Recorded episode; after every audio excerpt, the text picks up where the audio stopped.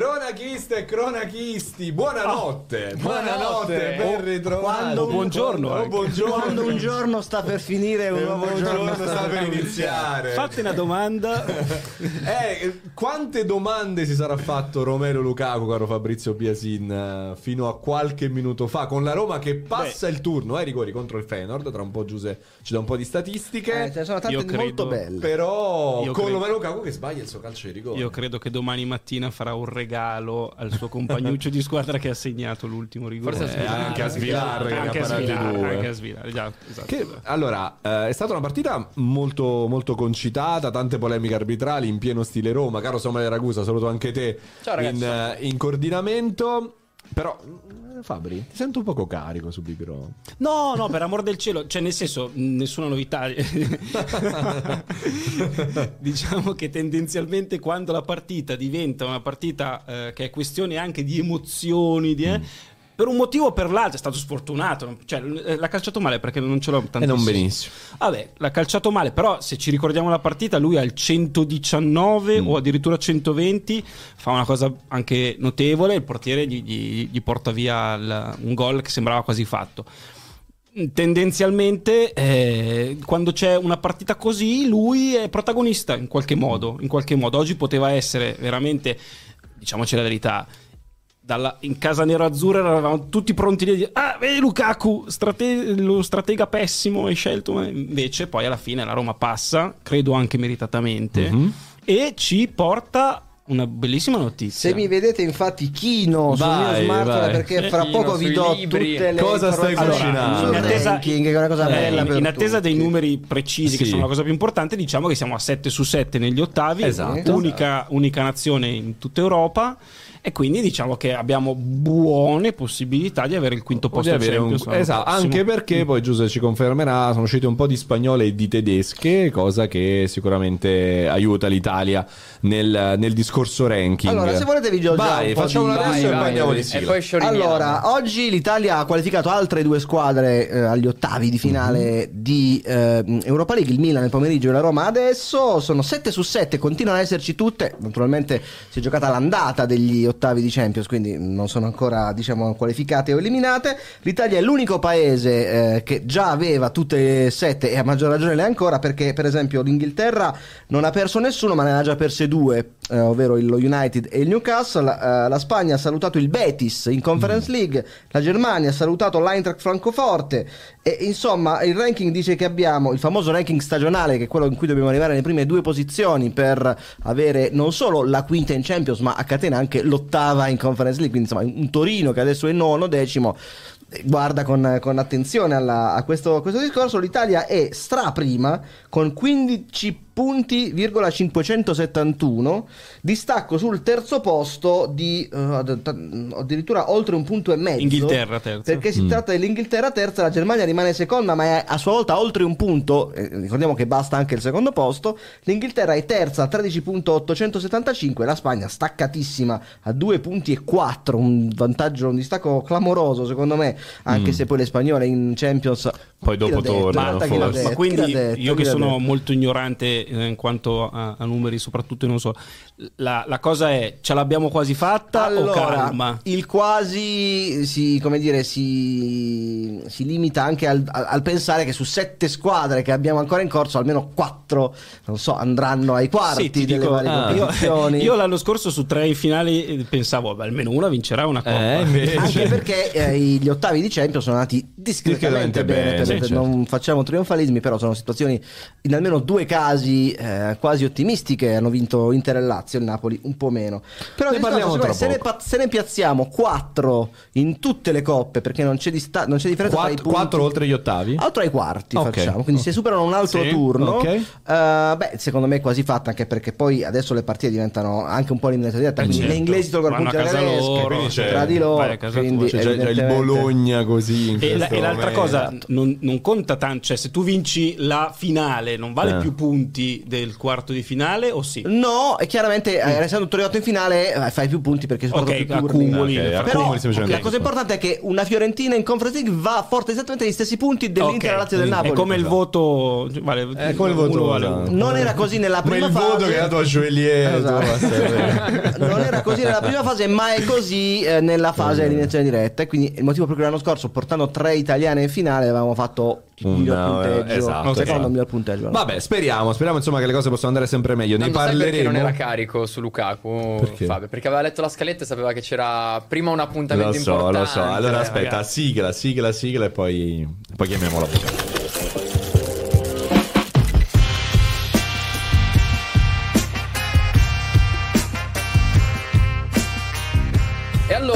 L'abbiamo detto, c'era un ospite importante, importante perché in ordine di scaletta avevamo messo precedenza a lui, visto che ci ha, ci ha aspettato per tutto il tempo durante i supplementari della Roma, è stato allenato da Calzona, quindi andiamo in casa Napoli, iniziamo a parlare Mhm. dal Napoli della puntata di oggi, c'è, è con noi Mirko Valdifiori, ciao Mirko! Ciao Mirko. Ciao, ciao, Ciao, Mirko. Ciao, Mirko, non è colpa nostra, eh. Non è colpa nostra, Mirko, eh.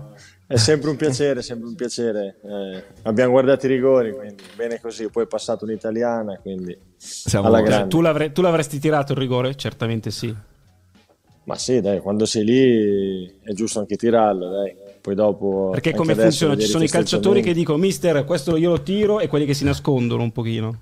No, secondo me sono preparati, poi ci si allena anche la mattina, magari prima della partita, e poi dopo quando si arriva lì, Però, chi è in campo. Mirko, voglio chiederti cosa, voglio chiederti una cosa. Eh, se tu vedessi Sì. un tuo compagno di squadra che entra al 119esimo Eh. solo per battere il calcio di rigore, cominceresti a pensare alle cose brutte? Perché noi qui, quando abbiamo visto Eh il giocatore del Feyenoord, che al momento mi sfugge, come- Jan Baksh, iraniano, che è entrato solo per battere il calcio di rigore, abbiamo detto, ecco, Eh, Roma questo fa.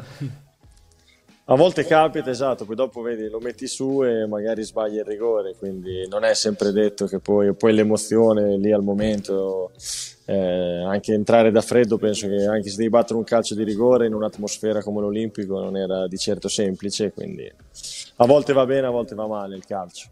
Eh sì, a- assolutamente. Mirko, senti, noi eh, ti chiamiamo anche per avere una tua opinione su eh, Francesco Calzona, perché tu onestamente sei uno dei pochi che lo conosce.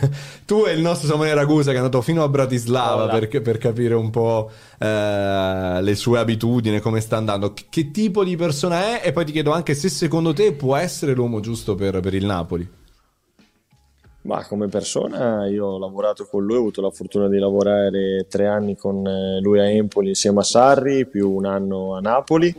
E faceva il secondo, ma curava già appunto con il mister Sarri già le palle inattive, a volte questa preparazione maniacale delle partite, quindi magari avendo avuto un maestro come Sarri, eh, anche ieri sera, eh, nonostante fosse arrivato a Napoli da due giorni, ho intravisto un po' eh, quel tipo di calcio, cioè quella ricerca del gioco, eh, quella riaggressione magari in avanti quando si perde palla.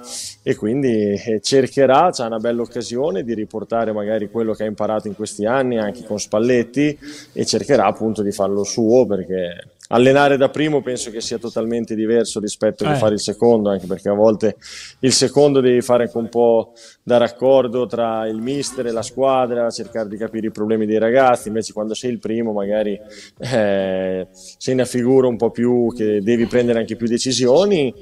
Però anche ieri sera ha preso delle decisioni importanti perché eh, era appena arrivato a due giorni, togliere Kvaratskhelia al 65esimo, eh, stava levando in Coscimene, quindi sai, eh, l'ha pareggiata, negli ultimi 20 minuti si è visto un Napoli che magari aveva preso un po' di fiducia e quindi penso che possa essere contento per questo primo debutto. Ecco, dal punto di vista caratteriale più che tecnico, secondo te lui è adatto a fare anche il primo? Sì, secondo me è adatto anche perché eh, magari non ha una grande esperienza a livello internazionale di calcio giocato, però eh, un po' ha giocato anche nelle serie minori e quello un po' ti aiuta a capire i giocatori, eh, aver avuto a che fare appunto magari in questi anni da secondo, a volte anche con dei rapporti anche a livello personale con i giocatori, ti può aiutare perché eh, è giusto che l'allenatore venga rispettato, ma anche l'allenatore poi quando vai in quelle grandi squadre lì, secondo me devi anche mettere i giocatori a proprio agio, farli sentire importanti perché penso che sia la chiave per farli rendere al meglio. C'è una cosa che tutti quel... i tifosi del Napoli stanno sperando da ieri sera, cioè che i famosi 20 giorni che mancano alla gara di ritorno servano a a qualcosa perché insomma si dice adesso avrà tre settimane di tempo per conoscere i giocatori e soprattutto il Barcellona che, che Barcellona sarà fra 20 giorni mm. perché eh. più per Barcellona secondo me eh, sarà questo mm, anche brutto, perché è comunque un po' uscente però il, come dire, anche un po' il fascino, no, Mirko, di un allenatore di cui si sa poco, almeno a livello di club, è che ci si può aspettare di tutto. Uh, tu che conosci molto meglio di noi Calzona, è un allenatore in grado di, o comunque un uomo di calcio in grado di inventarsi qualcosa anche a livello tattico, proprio come farebbero so, i grandissimi di, questa, di questo sport? Insomma, non, non, voglio citare i Murigno, gli Ancelotti naturalmente, però ha, ha il colpo di genio per vincere a Barcellona tra 20 giorni?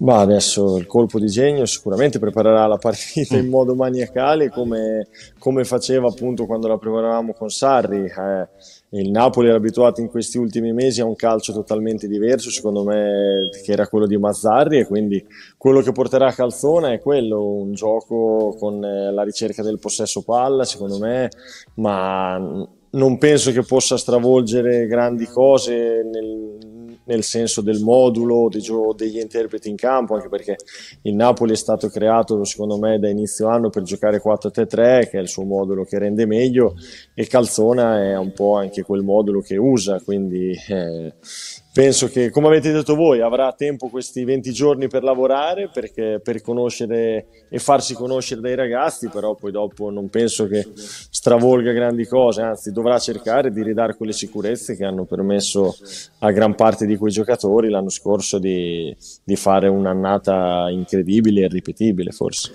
Noi ieri con, uh, con Prime Video abbiamo intervistato Juan Jesus a fine partita e nel parlare di Calzona uh, ci ha detto um, adesso um, ci toccherà insomma metterci sotto e fare in modo che le cose siano il più facile possibile per Ciccio che è, è come I, i, suoi giocatori evidentemente chiamano così, Calzona esatto, cioè ci ha stupito sì, molto sì, questa cosa. Anche tu lo, lo chiamavi Ciccio cioè questo tipo di di, di, di, sì, di rapporto sì, sì, così noi stretto. lo chiamavamo Ciccio, no, ma perché ripeto, è una persona genuina, una persona che si parla bene, una persona umile, quindi ripeto, secondo me, poi non lo so, non sono lì, ma secondo me si è posto come lui, nel senso che poi è il grande segreto, secondo me, eh, un allenatore quando rimane se stesso, secondo me poi eh, si fa voler bene dai ragazzi e se l'ha chiamato così appunto perché lui si è messo a disposizione loro e e, e, e, ha fatto capire che è uno di loro, anche perché secondo me anche lui è consapevole che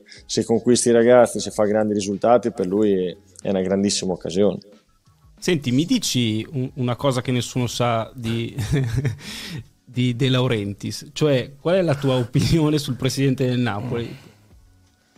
Eh, la mia opinione, è un, grande, cioè, un uomo di calcio, guarda, io posso solo ringraziarlo perché è venuto a prendermi da Empoli che dopo un anno di Serie A che nessuno magari eh, poteva pensare più che Valdifiori facesse la Serie A, lui dopo il primo anno di Serie A mi ha preso.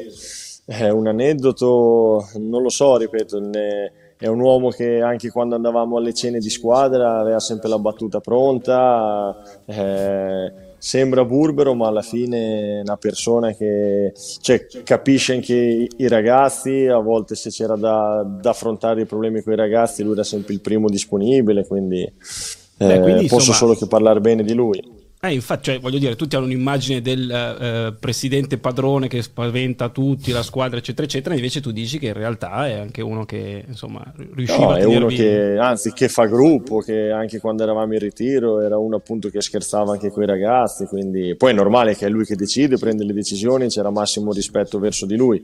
Però eh, trovavi anche un presidente che magari ti faceva anche la battuta, capito? E comunque sfido chiunque a non prendere Mirko Valdifiori dopo il primo anno a eh Empoli, beh, esatto. cioè, il discorso inverso. No, ma quello lì, ripeto, è stato, stato Bellissimo, nel senso, eh, poi è normale per come è andata, magari speravo e di poter giocare anche un po' di più, però a volte ancora quando me lo chiedo dico intanto ho avuto la fortuna di indossare quella maglia, poi che sia stato in otto partite, in dieci di Europa League, quello è stato come è stato, è stato il campo, è esploso Giorginio, va dati i meriti a lui, però sono felice appunto di aver indossato questa, quella maglia prestigiosa. Senti, com- come l'ha imposta la partita Sarri a Monaco? Mm. Eh, come l'ha imposta? Bella domanda. Lui, eh, eh, Monaco eh, non, non, sarà semplice, sicuramente avendo anche giocatori di gamba, non so se se deciderà magari di, eh, di, aspettarli magari senza andarli lui magari nel suo calcio, nel suo credo è aggredire in avanti, è sempre un gioco offensivo, linea alta non so appunto affrontando il Bayern Monaco se deciderà di, di, magari aspettarli un po' più nella zona magari nevralgica del centrocampo per poi magari ripartire visto che il Bayern dovrà cercare di fare gol ripartire in contropiede con giocatori di gamba come Felipe Anderson o, o Isaacsen o Immobile non so chi giocherà quindi mm. lo sa meglio lui come prepararla io la guarderò dalla tv Mirko io invece vorrei chiederti Qual è la prima storia che racconti quando ti chiedono di Maurizio Sarri? Il primo aneddoto che racconti, cioè no ragazzi, è... la prima cosa che ti viene in mente quando penso a Maurizio Sarri è questa storia qua. Io quando racconto Maurizio Sarri, eh, c'è mi ricordo, mi ricordo, la notte che mia moglie gli sono rotte le acque, ti faccio un esempio, ero, eravamo in ritiro, sono entrato nella sua stanza, eravamo in ritiro, di fumo. chiedi il permesso, sì bravo, che stavo proprio per dire che non, che non riuscivo a entrare dal fumo e cioè, quest'uomo sdraiato nel letto, io gli ho chiesto mister posso andare per favore che sta, mia moglie sta partorendo, non vorrei perdermi, penso, più, uno dei giorni più belli, se non il giorno più bello della mia vita. Lui ci ha pensato un po', fa domani abbiamo il Trapani, però dai, se vuoi, dai, puoi andare, capito? Però 20 lui prima mette sempre, sì, ci ha pensato proprio, st'uomo sdraiato, me lo ricordo ancora, con la sigaretta che era là alle 11 e mezza di sera, però ripeto, ma a volte anche, non so, magari ci trovavamo anche nello sta- o anche qualche serata con lui eh, a bere un bicchiere di vino, oppure quando aveva un bel rapporto anche con Maccarone e Tavano, che ci trovavamo magari il giorno dopo a discutere le partite, magari fumavano tutti e tre, capito? Sto sì, dire, sì mentre si rideva, si era un gruppo, oppure che giocavamo a briscoli in 5 dentro lo spogliatoio e a volte entrava lui e faceva oh, mandati in palestra invece noi magari giocavamo a brisco. Però a volte sono quelle comunque cose se ti avessi detto di no no non puoi andare. No immagino che eh, tu che parli con tua moglie guarda amore non dirmi niente Maurizio, eh, Maurizio non vuole. domani purtroppo no, però vedi, capirai insomma. Sì amore oh, ma vai, che mi è capitato anche cioè ci sono stati anche alcuni miei compagni che gli allenatori non li hanno mandati quindi sai noi dobbiamo sempre chiedere lui magari uno dice Sare è una persona burba però lei ha capito e mi ha mandato. Mm. O magari perché non mi voleva far giocare la partita do, la, la, domenica, ha detto così mi libero di un pensiero. E... cioè, tu però vuoi dirmi che c'è veramente l'allenatore che ti dice no, guarda, stai qui. Eh, è capitato, Tanto c'è capitato tutto anche ai miei compagni, sì, che magari preferivano che prima giocavano la partita e poi dopo andavano. Eh. Però ripeto, quelle sono cose io sono sincero, se mi avesse detto di no, non so, magari io per correttezza e rispetto l'ho detto uguale, poi magari anche andare in campo e avere la testa un'altra parte. Non lo so se sarei rimasto, sono sincero perché sai, la nascita di un figlio è la nascita di un figlio, quindi però ripeto, per correttezza andava chiesto. Però ripeto, mi ricordo questa cosa qui perché ero con lui da, pochi, da poche settimane, entrai in sta stanza, come dite voi, piena di fumo, sdraiato nel letto alle 11 e mezza, ho detto magari dormi, invece era là che fumava e preparava la partita, numero uno. Vabbè, e invece con, con Calzone, anche qui ti chiedo se c'è il primo aneddoto, la prima storia che ti viene in mente su di lui, se c'è. Ma cioè, con lui abbiamo vissuto cioè, dei bei momenti, dai, perché poi eh, sia noi tutti quel, quel, gruppo Empoli, sia Sarri che tutto il suo staff, eh, ci siamo fatti conoscere con quell'Empoli lì, quindi ci sono tantissime emozioni vissute insieme, adesso aneddoti in particolare mm. non è che ne ho mai avuto direttamente, si, si viveva allo spogliatoio, come ti ho detto ci scherzava, si stava insieme, eh, però cioè, ci sono quei momenti vissuti, non so, della vittoria campionato, quelli lì sono cose che magari ci, ci legheranno per sempre, che mm. tutti ci ricorderemo, perché poi da quell'Empoli lì e ancora molti oggi sono in Serie A, Sarri allena, Calzone vedi ha avuto l'opportunità adesso di allenare un top club come il Napoli, quindi ne abbiamo tratto beneficio in tanti. Va bene, Mirko, noi ti ringraziamo per, aver, per averci aspettato, Grazie. per aver... Grazie. Ti Ma va, ripetiamo che è tutta colpa della, della S Roma e del Feyenoord che hanno fatto tardissimo, però sei stato come al solito gentilissimo e ti facciamo un grande in bocca al lupo con la Vispesaro e per il proseguo del campionato. E soprattutto per l'allenamento di domani mattina. Grazie eh, mille. Ci hanno detto, ci Esatto. hanno Esatto, premurati Un po' di occhiaia, un po' di la occhiaia. Roma, Vabbè, ma ora- purtroppo. Ora ho la scusa che ho 38 anni, quindi posso sempre dire, oh raga, io sono vecchio, non ce la faccio più. Correte per me. Se vado gli altri adesso. Esatto, esatto. Grazie Dai, Mirko, grazie grazie. mille, Grazie, sempre un piacere. Ciao, ciao. Grazie mille, Ciao, grazie ciao, mille. grazie. Sai che eh, Murigno è uno che non, non ha fatto partire una volta un suo giocatore con la moglie incinta. Ma Chi era? sapevo... Eh, Eh, Diego. Diego. Diego Milito. Io milito. Sì. Beh, Poi è stato fortunato in realtà. Inter-Palermo. Ma c'è- nove- Palermo-Inter. 1 a 2-2. 1. Forse l'ha sostituito L'anno del all'intervallo. triplete? Sì. 1 a 1, gol di Milito però. Ah, Sì. su rigore. Su rigore. Sì, sì, sì. Invece mi ricordo di qualcuno che ha detto puoi andare ma devi tornare entro la, le No, è, è stato fortunato Milito perché ce l'ha raccontato lui. Eh, non è che non ne ha dato il permesso, ma ha detto, sai, eh, se resti forse è meglio. eh, o Eh, però, eh, posso dirti però alla cosa? fine... devi eh, essere anche- proprio in... ma, cioè, No, io no. voglio bene a Murillo però dai Eh, però Non sai, ricordo se poi era stato sostituito Forse sì, all'intervallo comunque, ha fatto, in, ha fatto in tempo, ha fatto in tempo, ha fatto in tempo per la nascita della, de- Eh, della figlia male. del figlio, però c'era stato Sulla linea del fuorigioco, aneddoto. Esatto. E poi aveva anche segnato Milito, quindi effettivamente aveva creato questa Ma situazione. Milito avrebbe segnato lo stesso Eh, può essere. Allora, allora, caro Samuele, che cosa, dove vogliamo andare? Ah, Beh, dove volete voi? Vogliamo continuare un attimo a parlare di Napoli di Calzona? O Sì, io andrei avanti? anche un altro po' su, sull'Europa Sull'Europa League. Certo, Dai, facciamo un piccolo passo indietro. Diciamo due robe. Intanto Vai. domani sorteggi alle 12 per Milan, Roma e Atalanta, perché Mm. torna anche l'Atalanta. E a seguire la Conference League con la Fiorentina. Quattro squadre. sorteggi non facili Sorteggi non facili, chiaramente eh, si affrontano le squadre che erano in campo stasera, affronteranno le, possibili, sono le possibilità dell'Atalanta. Quindi l'Atalanta può andare da un rischio Benfica, Mhm. non può esserci ancora derby, quindi non può esserci Milan-Atalanta. eh, da un rischio Benfica a avversarie più morbide tipo Karabakh, che è morbido fino a un certo punto perché devi arrivare fino in in Asia. Per il Milan e per la Roma, che hanno passato il turno da eh, ripescate dalla Champions League, ci sono avversari più tosti, soprattutto Liverpool e Bayer Leverkusen. E poi avversari un po' più abbordabili, soprattutto Ranger Glasgow e eh, lo Sparta Praga che ha eliminato il Mm. Galatasaray. E poi attenzione perché c'è, la suggestione Brighton di De Zerbi, Ah, che è una possibile eviterei. mina vagante sulla strada di Milan e Roma. Per quanto riguarda la Fiorentina, sorteggi più morbidi, la Conference League è una competizione diciamo, che ha perso, peraltro Betis entra a Francoforte, quindi c'è Certo, soltanto due la, Sto- soltanto la Ston Villa secondo me a livello della vero, Fiorentina eh, per, sì. per il titolo. Eh, ci sono squadre un po' decadute tipo l'Ajax che non è più... Brutto, eh, l'Ajax in conf, è L'Ajax ha passato il turno ai supplementari col Bodo Glimt, una Ah, come sta faticaccia. andando poi? Quinto, sì, Vabbè, non è più- ripreso, sì, non rischia più di retrocedere, sì. però. Oppure squadre davvero morbide, tipo il Servette, che, Mm, che potrebbe- garantirebbe anche una trasferta facile alla, alla Fiorentina. E ricordiamo che l'importante appunto è andare tutti avanti, insomma, il più Certo. possibile. Ci saranno quattro partite separate, niente derby. Ah, però non siamo così brutti come ci dipingiamo Direi proprio di no. Eh. Eh, si potrebbe dire, Fabri, visto che siamo tutti noi, anche giornalisti specializzati nel frustrare, Auto, lo cioè. schifo, la Serie A, la quando, 18, quando eravamo i più belli del mondo Eh, Stiamo, stiamo dominando il ranking. No, assolutamente. Cioè, so- se, c'è un dato che può descrivere oggettivamente il valore di un campionato rispetto agli altri È è UEFA.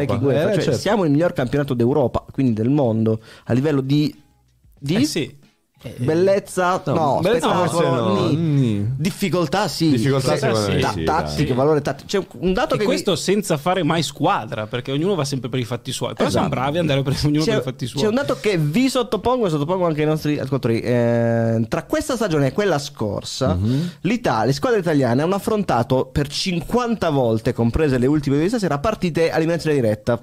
Ok. Tengo fuori il derby Milan-Napoli, Milan-Inter dell'anno Sì. scorso. In tutte queste 50 partite le squadre italiane non hanno mai perso neanche una volta con più di un gol di scarto.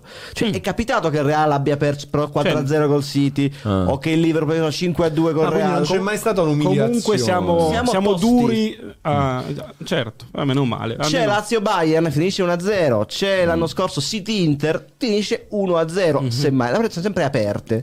E quindi secondo me questo è un valore Beh. che tutto il calcio italiano possiede. E secondo me è qualcosa che poi quando la squadra straniera va a beccare l'italiana eh, non è Mm, mai una bella, una bella pesca. È vero, è vero, è vero. Bene, non E- voglio farmi prendere dall'entusiasmo. Vinciamo tutto questa. Vinciamo tutto. Eh, adesso ce la giochiamo. Però io a questo punto davvero ripongo grandissima, grandissima fiducia almeno nella conference. Beh, la Fiorentina è, Ah, perché è- no? è da Dai, finale. sì. Sto Villa Eh, è più sì. forte, dai. Sto Villa è comunque una squadra quarta, quinta in, in Premier. Però Beh, già la, Fiorent- la Fiorentina poteva vincere anche l'anno, sc- l'anno scorso per me l'ha, l'ha Ragazzi, totalmente buttata, buttata, via, l'ha buttata, buttata, via proprio. buttata. A centrocampo. Eh, con la difesa centrale. L'Europa League pone secondo me una questione. L'anno scorso vi ricordate che erano favorite l'Arsenal e lo United, che però uscirono. Eh, sì. L'Arsenal in particolare stava giocando il titolo e mollò l'Europa League agli Sì, ottavi sì, dello vero, Sporting. Magari vero. Liverpool e Leverkusen, che sono prime in classifica, Potrebbero fare le scelte. Tanto, Sì, sì, è vero. Liverpool secondo me l'Europa Beh, League ha lo- un'importanza l- relativa. Leverkusen deve dare priorità alla Bundesliga assolutamente perché il Bayern ti torna ti capita più una cosa Però poi si G8, stancherà il Eh, penso Eh, anche esatto. arriverà un momento che che, "Oh, che si rilassa. Eh, però se lo dici così per il Leverkusen, puoi dirlo anche per. Non lo voglio dire. Beh, Ah, eh, vabbè. dici per il- lo Sporting, Eh, lo Sporting. Eh, lo Sporting. claro. Esatto. Ma insomma, questa Roma. Secondo me merita forse ancora una piccola analisi più approfondita perché noi guardavamo la partita, no? Tutti insieme. A un certo punto ci siamo detti: Se Lukaku sbaglia il rigore è finita. Cioè, No, n- non vediamo dire- come possa andare avanti Ma la anche, sua carriera sportiva anche alla Roma. Mm. prima, in realtà, cioè quando la Roma va ai rigori, diciamo. "Mm", perché eccolo tendenzialmente hai l'idea della Roma che, però, che arriva come l'anno scorso in Sì, finale, sì, no? sì, Quella- e invece, eh, oh, De Rossi, un mese, io non me sì. l'aspettavo, sinceramente. È vero. C'è Cioè, una cosa, c'è una cosa che ha fatto importante, che ha cambiato il portiere. il portiere. Ha cambiato il portiere, cose. ha cambiato il portiere, ma ha cambiato anche la testa di tanti giocatori che erano un filo depressi, tra virgolette. Cioè, io, eh, Pellegrini ha fatto un, un grandissimo anche stasera. E la Roma è una squadra di carattere come prima, ma adesso ha anche eh, un po' di calcio in campo. E io, che sono un murignano convinto, ti dico: avevo dei dubbi sul fatto che un grande uomo come De Rossi in poco tempo potesse fare quello che ha fatto, e invece sta facendo tutto quello che deve fare dal punto di vista dell'impostazione tattica sul campo, dal punto di vista del comportamento con i suoi giocatori, dal punto di vista delle dichiarazioni pre e post, perché è bravo a fare tutto fino Eh, adesso. sì. Secondo me sta anche in maniera un po'. Non dico furba, però non, eh, non involontaria, provando a fare tanto l'opposto di quello che faceva Mourinho, cioè non parlo male dei giocatori, non parlo male degli arbitri, non Zero accendo alibi. fuochi, eh, il mio giocatore esulta in maniera scortese verso il pubblico, lo sostituisco e poi il secondo gol andiamo a chiedere scusa, un altro giocatore va a chiedere scusa Eh, sì, alla sì. curva. E poi ha sfatato uno dei tabù più micidiali della storia Roma, i rigori, cioè la Roma aveva Eh, sì. una- uno storico Com'è la terribile. statistica? La Roma ah, non, non vinceva, non passava un turno ai rigori in qualunque competizione dal 2004. Nel 2002 in casa un Roma Triestina di Coppa Italia in cui il primo rigore aveva segnato un giovanissimo De Rossi che quindi Ah, chiude il cerchio. In Europa addirittura dall'82, cioè c'era stato Roma Liverpool. Roma Arsenal 2009, ovviamente Siviglia Roma, un incubo. Il silenzio che c'era all'Olimpico prima del primo rigore di Paredes era piuttosto sintomatico e bene così e adesso appunto Adesso è solo- difficile pensare che Milan e Roma, secondo me anche il Milan di stasera dà da pensare, possano arrivare in fondo, però patrimonio storico a Roma è a salvo, giusto? Nessuno è andato Non a c'erano tifosi. c'era No, no, Barcacce, Barcacce No, al come sta momento la tutto, Barcacce? tutto a posto. Sai chi, sai chi non sta digerendo questo Chi? atteggiamento, Chi? questo cambio di rotta comunicativo di De Rossi rispetto a quello... eh, mm, gran parte del popolo romanista, perché forse Ah, la brutalità e, il- e i toni di Murigno Piacevano. convincevano più che il buonismo di De Rossi, Po- forse... Posso dire una cosa? Secondo me è un discorso generazionale. Cioè, c'è una fascia magari di Sì. tifosi un po' over. eh, boh, fate voi la Che- limite. Che, che sta con... Che stava un po' con Mourinho, si rivedeva un po' in questi toni un po' vecchio stile, no? E le polemiche. Noi contro con- il mondo, Cioè, la De lotta. Rossi, anche per avere un vent'anni in meno di, di Mourinho, un po' provando un po' a svecchiare anche il- lo stile di una Roma che si è sempre, da prima si era sempre un po' così anche per brillantezza, comunicazione. Ricordo anche eh, allenatori brillanti, Fonseca, Spalletti. Spalletti. Mourinho aveva un po', come dire, cambiato un po' il vento. E alla fine era cambiato anche il vento dello spogliatoio che si- gli è venuto in faccia a un certo punto.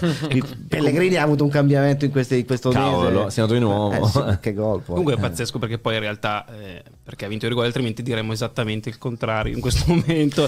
Eh, ma forse Non con- sai che non lo so. so. Sì, esatto. C'era Allora, guarda, anche se- allora, un, me- rimetto su El Sharawi non dato che avrebbe Eh, fatto sì, certo. con altri Eh, allenatori. sì, esatto, allenatore. esatto, Cioè, esatto. Guarda, non lo so, forse non, non a questo tavolo, ma sono sicuro che Eh, fuori da questo tavolo qualcuno avrebbe detto, eh, però un. Murigno. Tipo, io ho sentito dire, eh, però eh, Roma-Inter eh, alla fine zero punti, gli stessi zero punti che avremmo fatto con Murigno. Eh, capito. Capito? Cioè, una partita dove comunque te la sei giocata, hai fatto due gol all'Inter, l'Inter ha preso il gol solo dal- dalla Roma nelle ultime vero. partite, no? Quindi È vero, per, è per farti capire Sì, un sì. po' il livello a, cui si è alzata la Roma. L'ultima domanda che ti faccio, Fabio, te la devo fare per forza. Vai, vai. Sempre su L. Se tu fossi Romero Luca, Ecco. Sì. Cosa penseresti Se stasera? Se, se fossi E io se fuoco. fossi, se fossi Se- Romero Lukaku sarei molto felice. Molto ricco, anche. Molto ricco sicuramente. Molto ricco sicuramente. Saresti molto ricco e mi diresti io non parlo con chi non, non No, ha, beh, non ha il mio Isee. Però se invece fossi umile, eh, mi dire, eh, cosa mi direi? Cioè, nel senso, cosa vai Beh, ma a pensare prima, prima di andare a dormire oggi? Ma Perché, sì, sì. perché, guarda, oggi, a- a- posso- insomma, uso un termine, no, stavo usando un termine forte, però diciamo, ha scansato una bella pietra che stava Sì, sì, addosso, sì, diciamo così. Gigante, no? no? Ti posso dire che ovviamente stiamo ragionando su eh, pianeti diversi, però è un po' quello che è successo ad Arnautovic l'altra sera. Cioè, Arnautovic l'altra sera Mm. sbaglia due gol clamorosi, abbastanza clamorosi. Pur avendo giocato, secondo me, un'ottima partita. Sul terzo, se segna Lautaro, Arnautovic esce dal campo distrutto. E f- faccio fatica a immaginare Arnautovic che poi mh, torna e dice: Vabbè, dai, tocca a me, ci provo. E invece poi si porta a casa il premio del miglior giocatore, no? Anche se il migliore è stato Barella, tra virgolette. La stessa cosa te la dico stasera. Se se stasera la, la Roma eh, avesse eh, pagato con l'eliminazione, probabilmente per Lu- Lukaku sarebbe stata una mazzata morale non indifferente. In realtà ha giocato forse una grandissima partita, ma c'è stata quell'occasione alla fine. È vero, sbaglia il rigore, ma passi. Non credo che avrà nessun tipo di ripercussione nella sua testa. Che dici? Fabio? Eh, mi sembra che Passa. Lukaku abbia già un po' intrapreso in questa stagione una china discendente. Cioè, Lukaku molto difficilmente giocherà nella Roma anche l'anno prossimo per vari motivi. Poi magari se no riesce a rientrare anche Con in la, zona la Champions. dichiarazione pro eh, sauditi mi fa un po' pensare. Mm. Poi magari ecco, adesso si apre anche per il quinto posto, quindi la Roma può avvicinarsi, eccetera.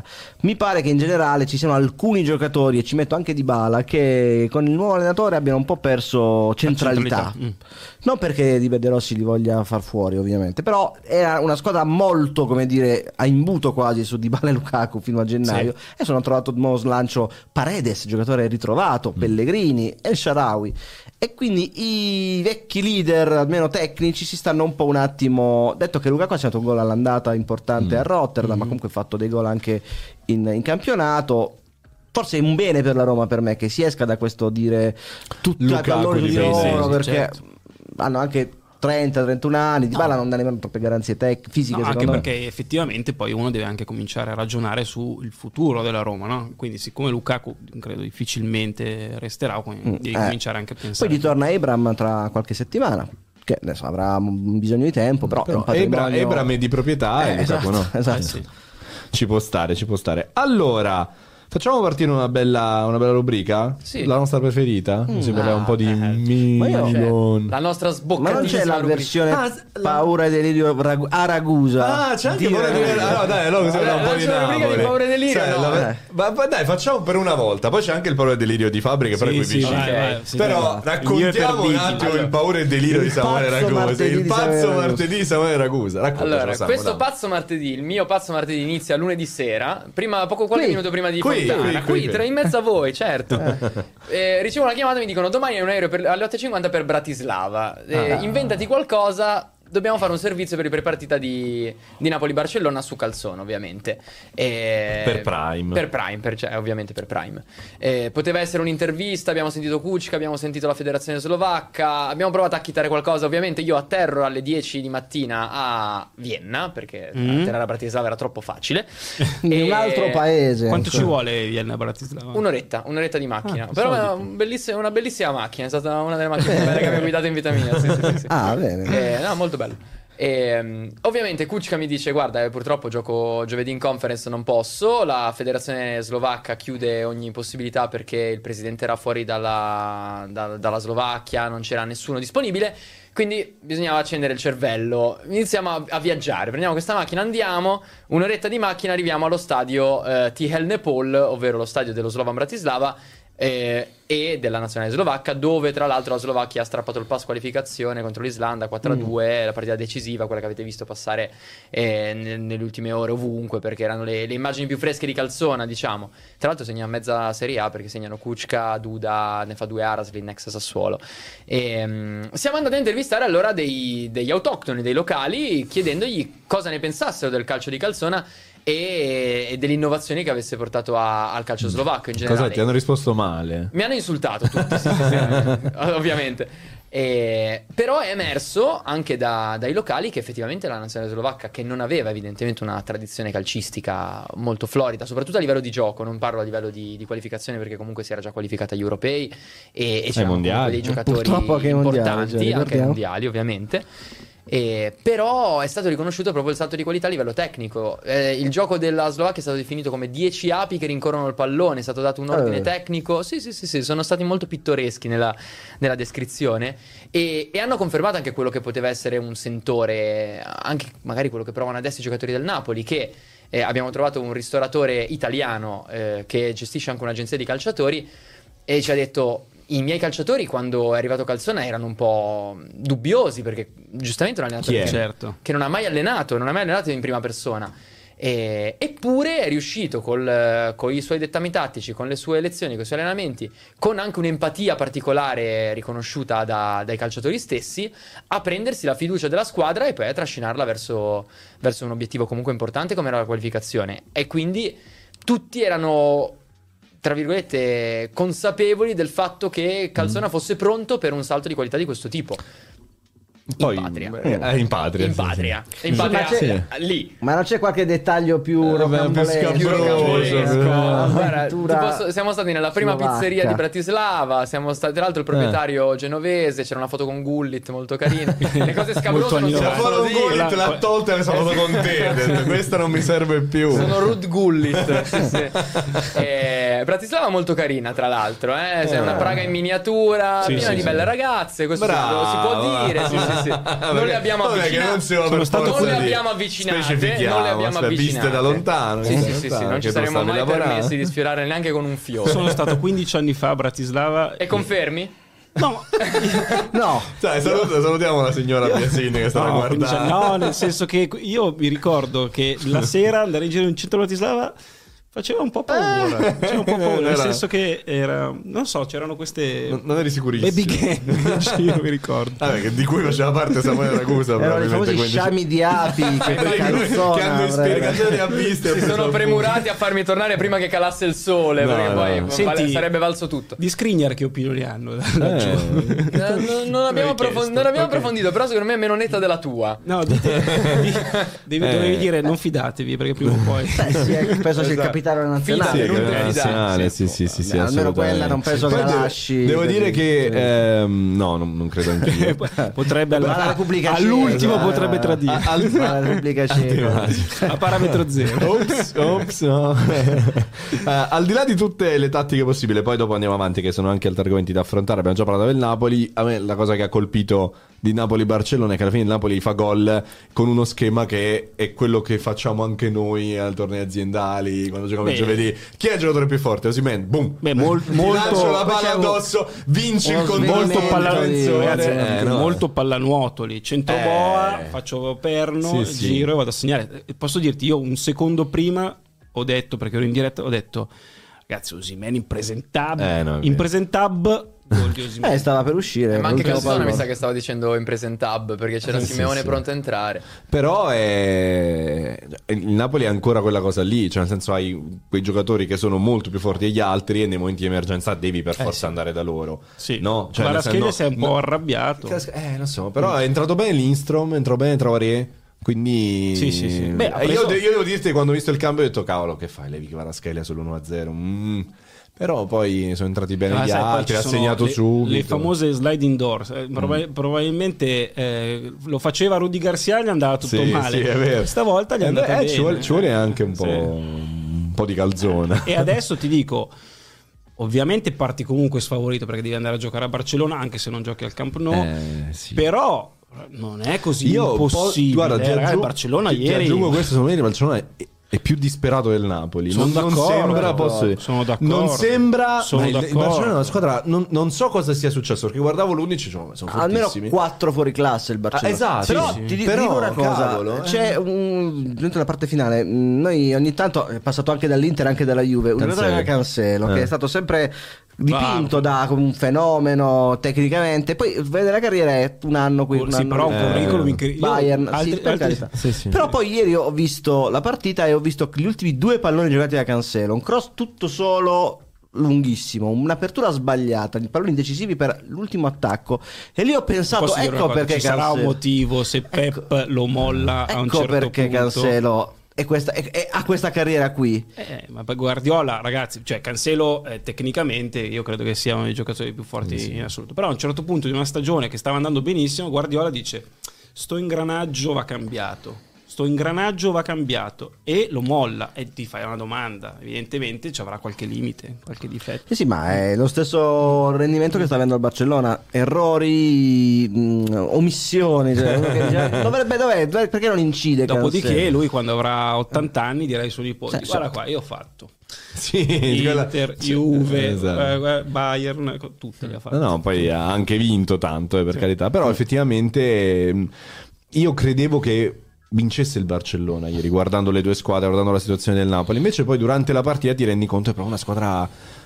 Quasi che non sa, che non sa cosa deve fare, alla- sai? Cioè, una squadra alla- che alla- si affida a un ragazzo di 16 anni che Samuele che Sì, è un è bambino e Poi- suo padre praticamente. Però ha la Eh, faccia del suo allenatore questo Barcellona Esatto, e, e allenatore- Xavi eh. finisce la partita ha questo atteggiamento questo, questo volto triste secondo me triste perché sa già quello che è il suo futuro ma ce l'aveva triste pure prima e ti dice ma abbiamo dominato dovevamo vincere di più non ci siamo, non ci siamo. Cioè, mentre il Bayern dice tu che non sarà l'allenatore l'anno prossimo, ma posso pensare che lì riescano a trovare una chiave per arrivare a fine a fine stagione, posso immaginare. Secondo me a Barcellona con un allenatore già eh, scartato mh, fanno fatica, fanno fatica. Ed è, ed è anche un po', come dire, dispiace con un giocatore così enorme come è stato Xavi, che è stato sicuramente i primi 10 al mondo per tutti gli anni in cui ha giocato, soprattutto quelli di Guardiola, sia questo allenatore che non solo uno può essere più o meno bravo, però è proprio... Piangina. Poco empatico. Se poco- il gioco non è al primo punto della lista, sentivo Tiago Motta l'altro giorno che diceva oggi sono contento perché abbiamo rispettato il gioco. È una frase bellissima. Rispettare il gioco vuol dire tu hai, come dire, metti il, il discorso tecnico-tattico al primo posto di ogni tua dichiarazione. Sì, sì. Xavi parla sempre di tante altre Sì, cose, tante ha altre sempre cose. alibi. Sì, sì. Ed è una, credo che per i giocatori sia molto fastidioso a questo punto, dopo due anni così. E infatti andrà via senza grandi rimpianti a giugno, Mm. credo. Ha vinto una liga. Chi ci Comunque, va, chi ci va a. Barcellona? Che- Eh, io, io credevo andasse Due Tiago piste. Motta. Però Mm. Roberto, Una è, De, una è De Zerbi, ci sono stati incontri, colloqui. però Barcellona c'ha un sacco di problemi eh, da risolvere. Però è Barcellona. Beh, conosci sai, sempre Barcellona. C'erano problemi in Spagna, Ma Spagna. sì, vabbè. Senti, quanto ti- olè. Quanto ti manca? 200 milioni? Eh, Ma vabbè, in realtà ha avuto- me li darà. Pagherò. ha avuto delle limitazioni pesanti della Liga, poi è chiaramente un discorso anche politico, cioè la rappresentanza di una, di un- di una, di una Di un- di una- comunità di una nazione. che ha diciamo un rapporto teso con il governo centrale e l'altra la traduzione interna che credo sia caldeggiata dal DS Marquez. Deco, ovvero Rafa Marquez che allena la, la- la squadra B.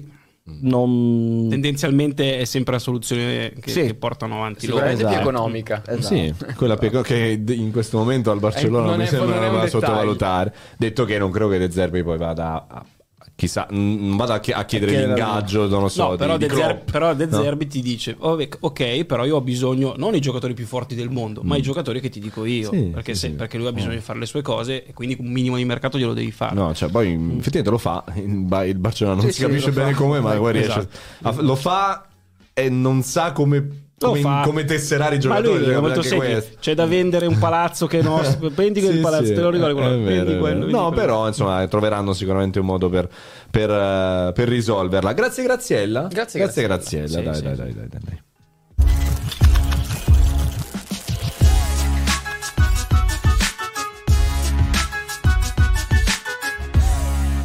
Allora, per il grazie Graziella di oggi Patetico, facciamo un patetico. piccolo passo indietro. Patetico Sai? pretesto per parlare di una partita. Eh. Perché secondo Sky Sport Jovic era favorito per una maglia titolare contro il Ren e Obelix ci ricorda, in francese tra l'altro, grazie al K. Obelix, che peraltro è Obelix, gallo, no? è gallo, È gallo, sì, no? sì, sì. caduto nel paiolo magico da piccolo Obelix.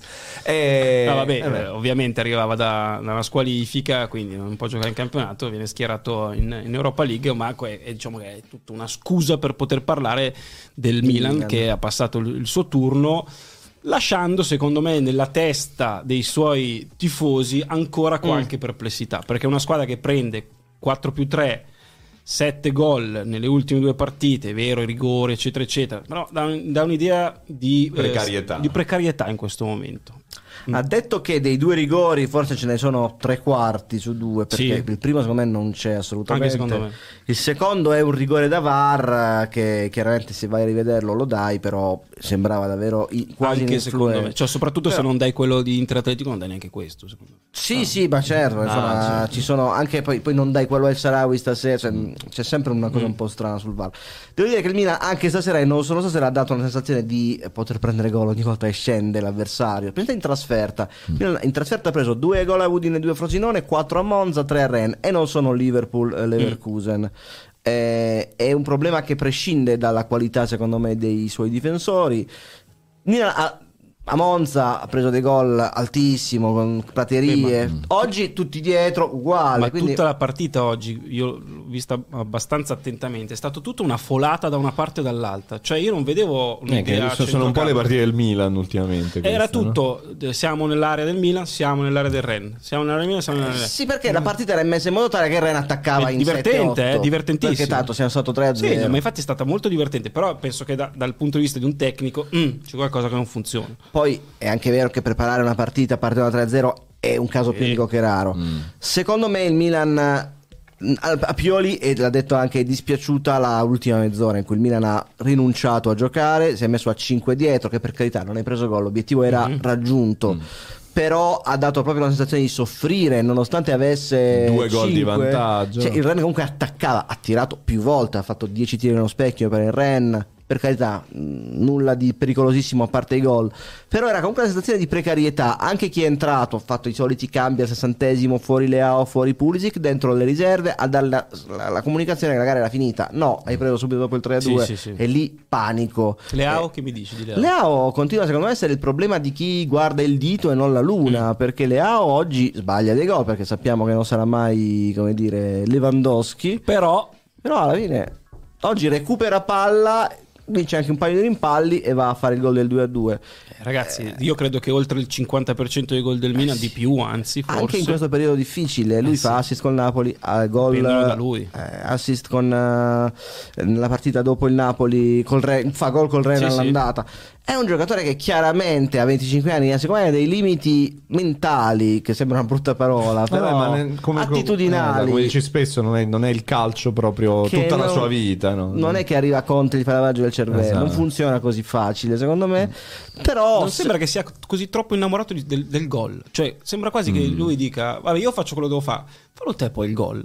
È questa cosa che mi. Vabbè, però non Sa- sarebbe neanche il primo È come- giocatore in quest'ottica È qua. come dai. un, un tennista che gioca una serie di colpi molto belli, cerca sempre il punto per la Mm. vollera smorzata Poi che così. vinca o meno. Non preoccupatosi tanto del, del tabellone, ma del Tipo Public. praticamente. Beh, adesso Public è un po'. eh, eh, eh, mm, mm, vorrei dirti Safin, ma nemmeno Safin è un Ah, giocatore Safin, di, di ben altra sì. solidità. Kyrgios, Safin Kyrgios. top batte Kyrgios è un Federer. bel eh, Safin top batte Federer. Certo, no, Eh, Safin, esatto. Safin è Kyrgios, fuori classe. Oppure- oppure- Kyrgios è un bel Eh, paragone. Kyrgios. Eh, sì, che è Come si chiamava così il lituano? Te lo ricordi il lituano? Gulbis, Lettone. Anche Musetti Lettone, scusa, è. Belli Eh, tennisti. è un buon paragone perché è un giocatore che Leao come sì. Kyrgios. per, come dire, per lo spettacolo meno per l'agonismo. Però Kyrgios è anche più pazzo. diciamo. No, Kyrgios è molto più pazzo, è anche molto più polemico, è molto più anche sregolato. Leao non ha mai atteggiamenti come dire. No. Però ecco, Non è un giocatore mai. che ha delle genialità evidenti, eh, però è anche un giocatore che devi saper aspettare. Eh, il Milan comunque i, suoi, i suoi atti ne ha messi Perché io messi continuo in a pensare che lui abbia facili 20 gol a, a stagione, ma proprio facili. Non è il problema Leao del Milan, però. Non, è- non No, può essere lui il ma problema va. del Milan. No, Dici no. addirittura 20 gol. Secondo me, per me ce li Ma ha. li ha fatti. per me ce li ha. passato, per me due anni fa. ha. L'anno scorso ha fatti No, 20. sì, quando, sì. quando vince l'MVP ne fa 10 però. L'anno scorso in stagione ne fa una ventina, 16 Ah, in camp- stagione, ok, 15, ok. 16 in campionato ne ha fatti l'anno scorso. Io credo che lui debba. Dico una cosa che è assolutamente. eh, probabilmente sballata. Secondo me deve diventare più egoista. Io penso che lui. Per esempio, la- quest'anno è stato condannato per quella giocata contro il Newcastle, no? che fa quella specie di colpo di tacco, eccetera, eccetera. Per me dovrebbe fare più di quelle cose lì, cioè per me dovrebbe decidere di lui di portarsi il pallone in porta, perché per me ce l'ha quella cosa lì. Invece, troppe volte è esterno, è lontano dalla porta, la, la passa per forza. Io credo che lui sia fortissimo e non- sono d'accordo con Giuseppe, non è assolutamente il problema del Milan. Per me deve avvicinarsi alla porta, più vicino alla porta. Ecco, il discorso tattico non è sarebbe sbagliato. anche perché in, in 5 anni è stato allenato quasi solo da Pioli. Detto Giampaolo è stato due mesi, poi l'unico suo allenatore al Milan è stato Pioli. Sarebbe interessante eh, se si mettesse a disposizione di un altro attaccante con altri sistemi Quindi di gioco. addirittura una seconda punta potrebbe andare a fare. L'evoluzione, oppure in un 4-3-3, l'esterno in un 4-3-3. Cioè, mh, invece in, in questo momento io lo vedo sempre un po' troppo sacrificato, un po' troppo esterno, un po' troppo là. Ma l'impressione è che lui comunque giochi un po', non dico dove vuole, però va a cercarsi le sue zone di campo. Poi eh, credo che sia un giocatore fenomenale, soprattutto in contropiede, no? quando va in campo aperto. Oggi l'hanno fermato una volta mi sono stupito, ho detto cavolo, Ah, a, sì, memo- contro uno, a sì. memoria non ricordavo una volta, Sì. proprio que- quella è l'azione sua, no? Sì, dalla sì, sì. destra o ti punta, finta, rientra, sì. passa o tira, alla fine in qualche modo Sì, sì. finisce con un gol di solito. E mi ha, eh, son per la prima volta sono rimasto stupito perché ho detto, cavolo, l'hanno fermato e ho cercato quando, quando è capitato l'ultima volta che le ha perso uno contro uno. Quindi questo un po' dà la cifra, secondo me, della straordinarietà Detto del ciò, il povero Pioli, che per tutti è eh, dead man walking no? in qualche maniera, però eh, alla fine lui il suo ottavo se lo giocherà. Io credo che comunque sia, eh, si vede sempre il tragico, è vero che contro il Monza secondo me ha, fatto, ha combinato degli- dei guai, perché io sono contrarissimo al turnover per forza. Turnover per forza. Sì, anche perché poi hai È visto una che- battaglia che combattiamo in tanti. turnover eh. per forza è un'invenzione degli ultimi cinque anni nel mondo del calcio. Il turnover per forza è una boiata. Perché come la vedo uno dice: No, perché tu devi guardare a lungo termine, ci sono i dati dei giocatori, del ca- Per me il turnover per forza è, è come Non ho capito una gli mar- ultimi dati da dove arrivano. No, sai Del ca- del, ca- del campo. Del campo, ah, del, ok. del campo e secondo me è la, è la- è la taffazzata il Ah. turnover per forza, proprio la taffazzata. Nemmeno a Lecce Ci puoi domenica mimare la tafazzata, Le- per le- Puoi turnover per forza. Eh, Guarda, l'esempio te l'ha, te l'ha- l'ha portato Simone Inzaghi che con tu dici eh, La poi si è fatto male Turam. Vabbè, se sarà fatto male Turam, però con la Salernitana lui ha detto "Facciamo così. Giochiamo i primi 10 minuti a un 1000 all'ora e poi tendenzialmente rallenti nel corso della partita se va come tu ce l'hai in mente Mm. la partita. Invece se tu fai il turnover per forza, ti ritrovi a dover mettere i titolari dopo e, la- e de- devi andare a 100 all'ora dopo Eh, e quindi non riposi mai, tu fai il turnover e non riposi. Sì, perché poi i titolari che entrano devono entrare con, con il doppio della Eh, foga per, per non a recuperare. Ci sta, ci sta. E effettivamente non, non ti abbiamo chiesto nulla dell'Inter, Fabri, di questa partita con l'Atletico Meglio, Madrid. meglio lascerei stare. La barca- pa- parlavamo del Finché la rinnovo, del rinnovo di Barella eh, settimana scorsa. Barella Mamma. forse fa la sua miglior partita stagionale. Eh, secondo me lì ha dato proprio ti, ha- ti ha spiegato la differenza tra i grandi giocatori, ci sono Mm. tanti grandi giocatori e i campioni. Lui secondo me è nella categoria campioni, che sono quelli che quando la partita diventa più difficile, più spinosa, più più più tirano fuori la mega prestazione. Quel tipo di DNA ce, ce l'ha il suo grande amico ed ex compagno Marcelo Brozovic, uno che se c'è la finale Mm. di Champions ha gli stessi battiti di quando gioca la partita del Francesco. giovedì. Pensavo dicessi Lukaku. No, No, è Lukaku, amico però. Eh, esatto. amico di me, non guarda. credo, mi sa che con Barella Beh, ora ribattiti a Lukaku con Barella ci sono un paio di clip che ti spiegano come Barella secondo me non è amico di Lukaku e, e- e invece Barella ha giocato una partita per me da 9 in pagella Ha giocato anche per Mkhitaryan Sì, Cialanoglu. soprattutto forse. nel primo Mm, tempo mm, soprattutto nel primo tempo perché ha retto il centrocampo da solo ha fatto tutto ha fatto fase offensiva fase difensiva raddoppi eh, mh, pressing sulle seconde palle ha tenuto su dal punto di vista caratteriale mh, tutta la squadra e ha giocato una partita che se qualcuno ancora aveva dei dubbi su questo giocatore se li può mettere da parte Mi ha colpito una cosa che de- definisce secondo me lo status dell'Inter a livello Ah, europeo, cioè che l'Atletico Madrid, che è una squadra che quest'anno ha giocato anche in maniera molto diversa da come ha fatto a Milano, abbia fatto contro l'Inter a San Siro la stessa partita che fece due anni fa all'Etihad contro il City, cioè non ha giocato 0-0 a oltranza, lì fece gol De Bruyne 1-0, qui Arnautovic, cioè eh, Simeone, eh, che non è certo un allenatore nato ieri, capisce che ci sono livelli, specialmente in trasferta, a cui è meglio che l'Atletico non eh, si avvicini e Mhm. piuttosto Eh, infatti- faccio la partita che devo fare. infatti chiedimi come quanto sono preoccupato da 1 a 10 per la partita di ritorno Io sono d'accordo con te, ma ti. Eh, Per il discorso che facevo prima dei- delle 50 partite senza mai prendere gol per Sì, scarto, sì, il calcio sì. italiano e l'Inter è una squadra profondamente italiana, ha mezza squadra titolare italiana e l'allenatore italiano. Sa fare benissimo queste partite qui. Sarebbe stato un problema da giocare con lo 0-0, ma gestire un vantaggio anche minimo, anche nel campo più infuocato del mondo, è meglio che partita 0-0. Sì, anche perché devo dire una partita simile da, da questo punto di vista. L'Inter l'ha giocata l'anno scorso proprio al Camp Nou contro il Sì. Barcellona, no? E ti dirò Sì, anche e a poi Porto. a Porto. E poi a Porto. Porto, beh, a Porto a Porto è con- esattamente la stessa situazione. Con una sofferenza bestiale. Sì, sì, ultimi 5 minuti, ultimi alla cinque fine, minuti dove è successo- Ma lì era un Inter con molte meno certezze Sì, di quello che adesso. sono 5 d'accordo. minuti dove è successo qualsiasi cosa. Ricordo Mamma una telecronaca di Ricky Trevisani. Mamma mia, ragazzi. Incredibile. Tra l'altro, l'Inter può contare anche su un giocatore umilissimo che ha Cancialanoglu. Sì, certo. No? Oggi. Sì. Io ho una teoria. Vai. Allora. Eh, giusto per, da- diamo giusto un Esatto. attimo di contesto. Oggi- Intervista a Dazon, a mi Dazon, pare. sì, eh, contesto. dice varie cose, eh, tra cui un paio di frasi che eh, oggi mi sento il regista più forte al mondo, dietro di me ci sono Cross e eh, Rodri. E poi dice io sono il più forte perché i miei gol sono più difficili, più belli, faccio sempre gol da 25-30 metri su punizione, eccetera, eccetera. Ora, queste sono cose che non sono vere, cioè, eh, eh, Cianoglu non ha ancora fatto gol su punizione nell'Inter in tre anni. L'ultima volta col Milan in pare Europa League, eccetera. Ora, non sto dicendo che Cianoglu dice un sacco di palle, è- lo sa bene Cianoglu questo. Secondo me il discorso di Cianoglu è interessante perché è un, è un giocatore che è diventato tantissimo eh, sicuro di sé. Sia anche per merito di Inzaghi, ma è lui che forse anche l'ambiente, ciò che è successo dal passaggio da Milan a Inter, lo ha reso con un'autostima sopra la media. E il giocatore che crede di essere forte, anche se poi magari è chiaro che non è più forte di Rodri, ma che crede di esserlo, in campo rende meglio perché è tutto un discorso di, Guarda, io sono di testa, d'accordissimo di, con te e ti dico di di- energia Ti positiva. dico di più, quando ho eh, stamattina letto le dichiarazioni no, prese dalla- dall'intervista, la, prima- la mia prima reazione è stata: un stavo per sorridere, no? Perché dico, ma cosa- stavo per sorridere e ho smesso di sorridere perché mi ricordo la risata che ho fatto l'anno scorso quando lui dice: Mi sento già tra i primi cinque registi eh, d'Europa e È del vero. mondo. E lì mi ero fatto la risata. E mi ha, mi ha smentito clamorosamente perché ha fatto quello che ha fatto poi nel, nel proseguo. Quando quest'estate l'Inter rinuncia a Brozovic, io dico.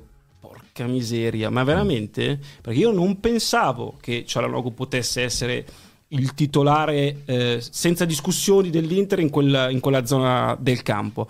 Poi ho visto quest'estate queste clip che lui pubblicava di lui che faceva tutte queste recuperi in fase difensiva, andava a fare le scivolate, cosa che poi ho visto sul campo. Per me lui è cresciuto non tanto su quello che fa dalla tre quarti in su e ti dice io tiro da 25 metri, queste cose qua le sapeva già fare.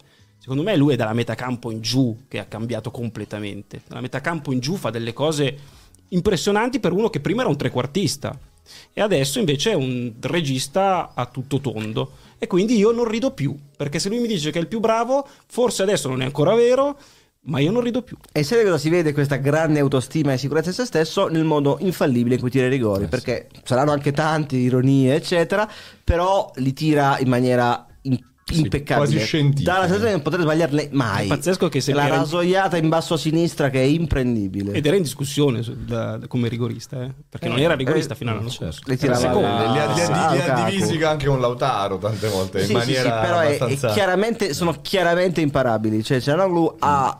Il- alla scienza del rigore. Esatto, E cioè- dice che c'è il segreto ma non ce lo dice. No, eh, li tira in maniera. Cioè, il classico rigore tra palo e paletto, come si dice a- eh, con i bambini. Se lo piazzi lì nel lato corto, la anche, ma anche raso terra. Ta- Non lo prendi mai e lo fa, lo fa sempre, tira in automatico, potete tirare 100 rigori tutti uguali. Detto questo, l'altra sera non ha giocato. No, E no, allora, no, e allora vi bella. chiedo qual è la contromossa che deve fare Cialanoglu e Simeone. Inzaghi quindi Ah. di rimbalzo per cercare di andare oltre quella che è stata la gabbia che gli ha messo intorno Eh. Simeone perché di fatto prima De Paul anzi prima mm, eh, sì prima De Paul che tra l'altro lo- Sì. lo scalda anche a livello di animi e poi è arrivato un altro giocatore l'hanno ingabbiato Saul. sì. Saul Saul, sì. Beh, poi ti posso dire, se una, una squadra avversaria decide di fare quella cosa lì su di te, eh, tu Eh, hai è due- rispetto. No, tu hai Però due- sono i due più c'hai due liberi, di sì. fianco che in teoria, se tu Io- sei bravo a far girare il pallone, sono più liberi. Hai visto- Infatti, Barella ha fatto la Hai partita. visto quel fermo immagine in cui che, che gira I difensori con- che si scambiano con i con i centrocampisti. centrocampisti che sono avanti e l'azione che porta Clamorosa all'errore quella. di Arnauto un'azione che porta a una grande occasione Sì. è la misura della, della calma e del metodo che l'Inter ha sempre in ogni momento della partita non è mai frenetica Io questa cosa, eh, da- mister, cioè, non riesco a stare dietro a questa cosa. Cioè, io ogni tanto guardo la partita e non capisco come alcuni giocatori siano lì. De Vrij Vrij a fare la, sec- la seconda punta e poi sbaglia il passaggio. Mm. Oppure eh, Bastoni e Pavar più avanti della prima punta. Perché capita Mm. questa cosa. Ed è una cosa che mh, avrai provato in allenamento, eh, però effettivamente è difficile da spiegare, almeno io con- continuo a far fatica a, a capire questa cosa e vedo che viene molto celebrata ultimamente all'estero questa cosa. Sai che mh, ci pensavo proprio oggi, no? Che forse all'estero viene percepita an- ancora di più. Sì. questa. Ho, visto un servizio di forse di- dalla CBS sull'Inter. Ho detto, però, insomma, Infatti sono un po' spaventato. No, eh, eh, dicevo, cavolo, si stanno effettivamente accorgendo che l'Inter gioca un po', un po' meglio di tante altre squadre. Non ultimo, Atletico Madrid, sul quale io vi dico la verità, sono rimasto molto deluso perché mi sono speso tanto nel parlare bene dell'Atletico Madrid ultimamente. Il Ciolo Taca, in Spagna si parla di. Ciolo Taca, no? di, questo- questa evoluzione del ciolismo che invece palleggia, crea. E invece è sempre la stessa roba. Cioè, È vero. E, e c'è da dire, e ne ne parlavo anche oggi con, con, con Samu e con alcuni colleghi di Prime. eh, questa nuova veste dell'Atletico Madrid, secondo me somiglia molto all'Inter, cioè è Sì, un sì. modulo molto simile a quello dell'Inter. Si è trovato di fronte a quello che ha, ha un po' copiato, secondo me, Simeone, cioè le- i, i tre difensori con i braccetti che vanno in avanti, col centrale che si abbassa Witzel Sì, sì. imposta. Viz è molto bravo. devo Eh, dire. poi c'è da, dire, c'è da dire che ha giocato senza l'attaccante, cioè senza Morata. Nel momento in cui è Eh. entrato Morata, Posso che Llorente fa benissimo E- qualsiasi e ruolo qua eh. chiedo a però Gipu- non è un attaccante. Però non è un quindi- attaccante. E qua chiedo a Gipu, credo che sia così, ma non ne sono certo. La resa dell'Atletico in casa e fuori casa. Eh, la- la- la- l'Atletico ha tipo il record di vittorie in casa. Eh, se non mi in casa sì sì e poi segna tanto che è una cosa che non capitava spesso ha la sesta soltanto la sesta difesa del campionato che è una cosa che insomma notoriamente Clamorosa. Simeone eh, migliora però adesso immagino che tra 20 giorni la coppia Morata-Griezmann soprattutto Morata sarà a livello Eh, cotta certo. a puntino e sarà tornato anche a Acerbi o sì. De Vrij? No, c'è. Acerbi Acerbi. Acerbi è titolare Notti. Quando c'è da fare la partita Vabbè, così. non ci eh, rinuncia sì. mai. non c'è- non Che pure De rinuncia. Vrij, dopo Barella, secondo me è stato il migliore. Sì, eh. sì, in grandissima forma anche De Frey, certo, eh, deludente anche Griezmann, che però se vuoi è stato deludente per colpa di Simeone, cioè l'Atletico si è proprio... ha rinunciato a giocare, no? Quindi anche io mi aspettavo un Atletico un po' coraggioso, come quello che avevo visto in tutta la stagione, anche su Cronaca abbiamo visto un Atletico Certo, che crea, sì. che propone contro Real, contro Barcellona. E invece con l'Inter ha scelto C'è di stato- giocare, liberare intanto Samuelino che creava qualcosa. C'è stato un basta. momento, secondo me, inizio secondo tempo, dove l'Atletico ha provato a fare quel, quel tipo di partita, Mm. ma subito dopo Inzaghi ha fatto i cambi e i cambi hanno portato tantissimo all'Inter Mm, è questa, vero, è questa vero, volta. sì, Dumfries soprattutto. Il motivo di crescita ulteriore di Inzaghi l'anno scorso i cambi erano un po' anche isterici a un certo punto. sì, sì. Realtà, a parte il fatto che nessuno si fa più ammonire, quindi Inzaghi non sa mai bene è cosa fare, però sono sempre cambi con un criterio che sembra essere molto più immediato alla comprensione di chi guarda che l'anno scorso. Eh, sono anche più svegli. Eh, c'era, cambi, se- c'era il momento Correa che apriva Sì, svoragini. Eh. Eh, invece questa ah, il livello magari si è anche alzato, però sono tutti ingressi. Che aggiungono qualcosa. Ma anche Sanchez, i 10 minuti di Sanchez sono stati comunque hanno avuto un Positivi. senso. Comunque io ho un, pi- un- un piccolo timore, ma spero di sbagliarmi. Speriamo. sul ritorno. No, lascia perdere il ritorno. Su chi? Sul fatto che tutta questa celebrazione. Ah, no, troppi generale- complimenti. No, ma più che i complimenti, tutto quello che ho letto qua e là in giro tra Inghilterra, Spagna, Germania, non è che vanno a rompere le balle a Inzaghi. Eh, vabbè. Allora, domanda che ti faccio io. Che la domanda che faccio io. Mm, ne- ne, eh, ne raggi- Sapere ragionavamo l'altro giorno su speriamo. questa cosa, no, Fabri? Secondo noi.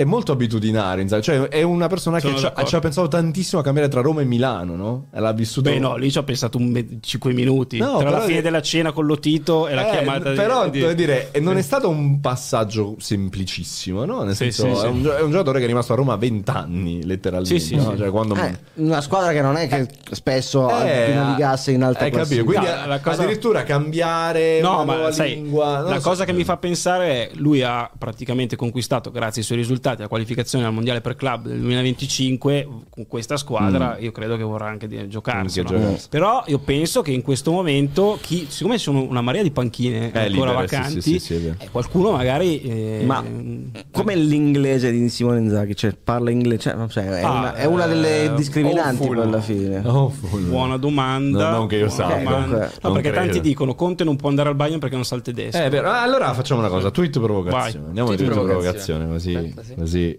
parliamo anche di Mi Conte. ero perso il mouse. Arriva? Sì, sì. Arriva.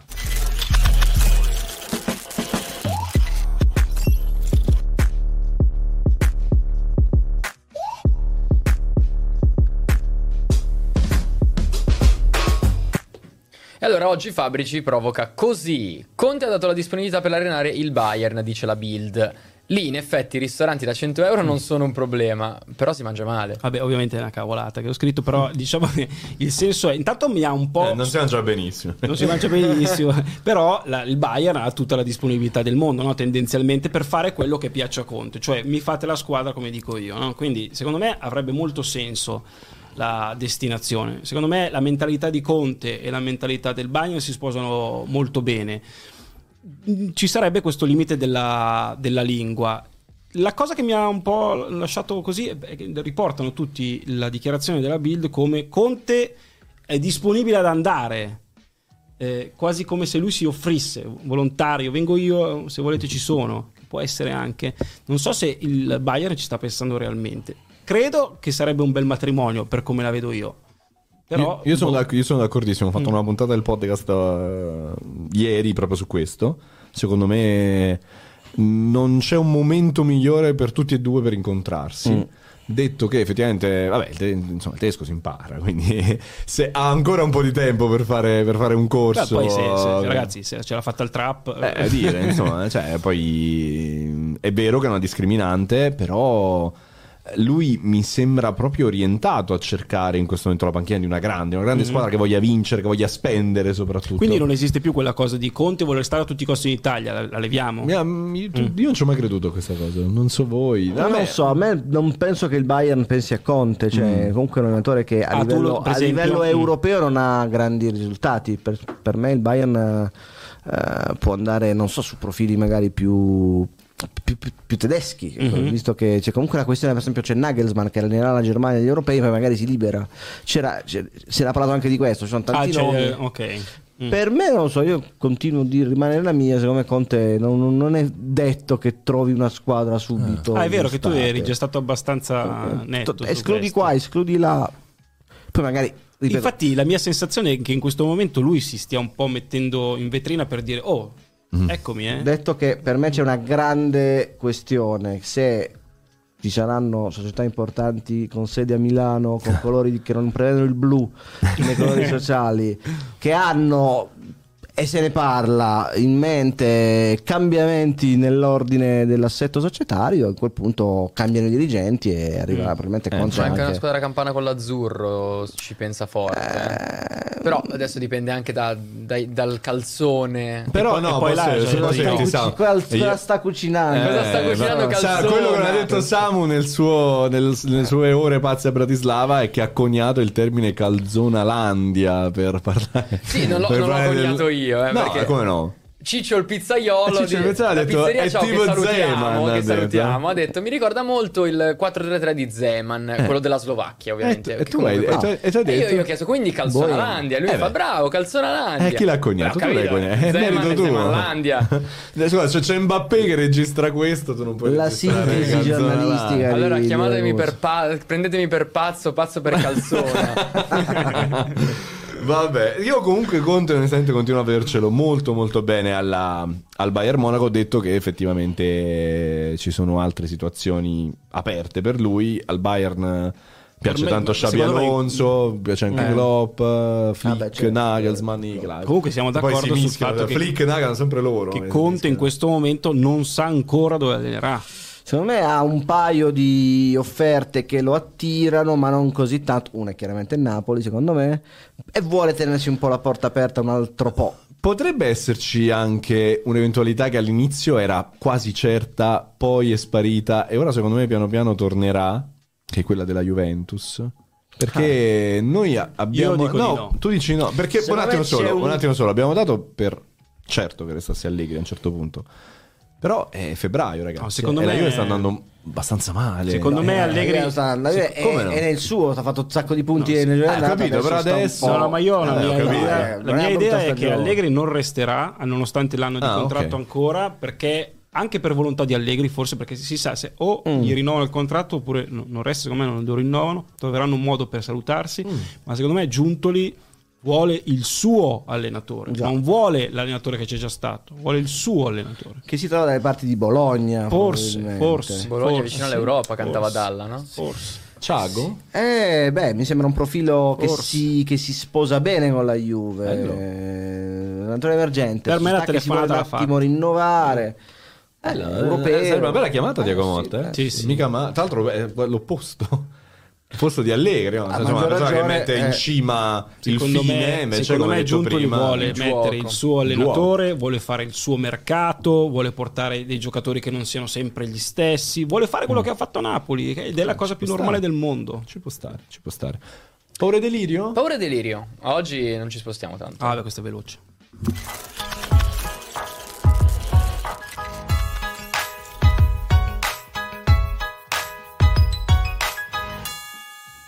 Oggi ci porti a Como, nella ridente Ah, Como. Casa tua. Casa, Sì, tu, casa mia. Casa tua. Questo, casa mia. questo Casa mia. è un tentativo di spingere le autorità locali a muoversi.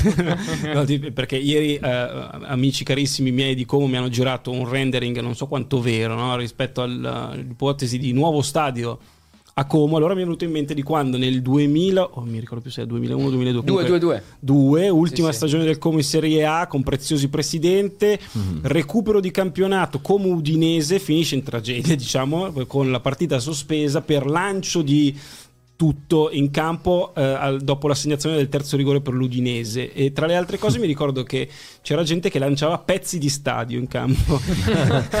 E allora siccome quello stadio poi nessuno l'ha più toccato fa, fa schifo come all'epoca e cadeva a pezzi all'epoca e cade a pezzi anche- anche in questo momento la proprietà del Como che è la più ricca del calcio italiano ma veramente vorrebbe dare una marea di soldi per fare lo stadio prendetevi sti soldi facciamo lo stadio prendetevi e nessuno ancora dice niente. Ecco dove va Conte. Ah, ma tu guarda.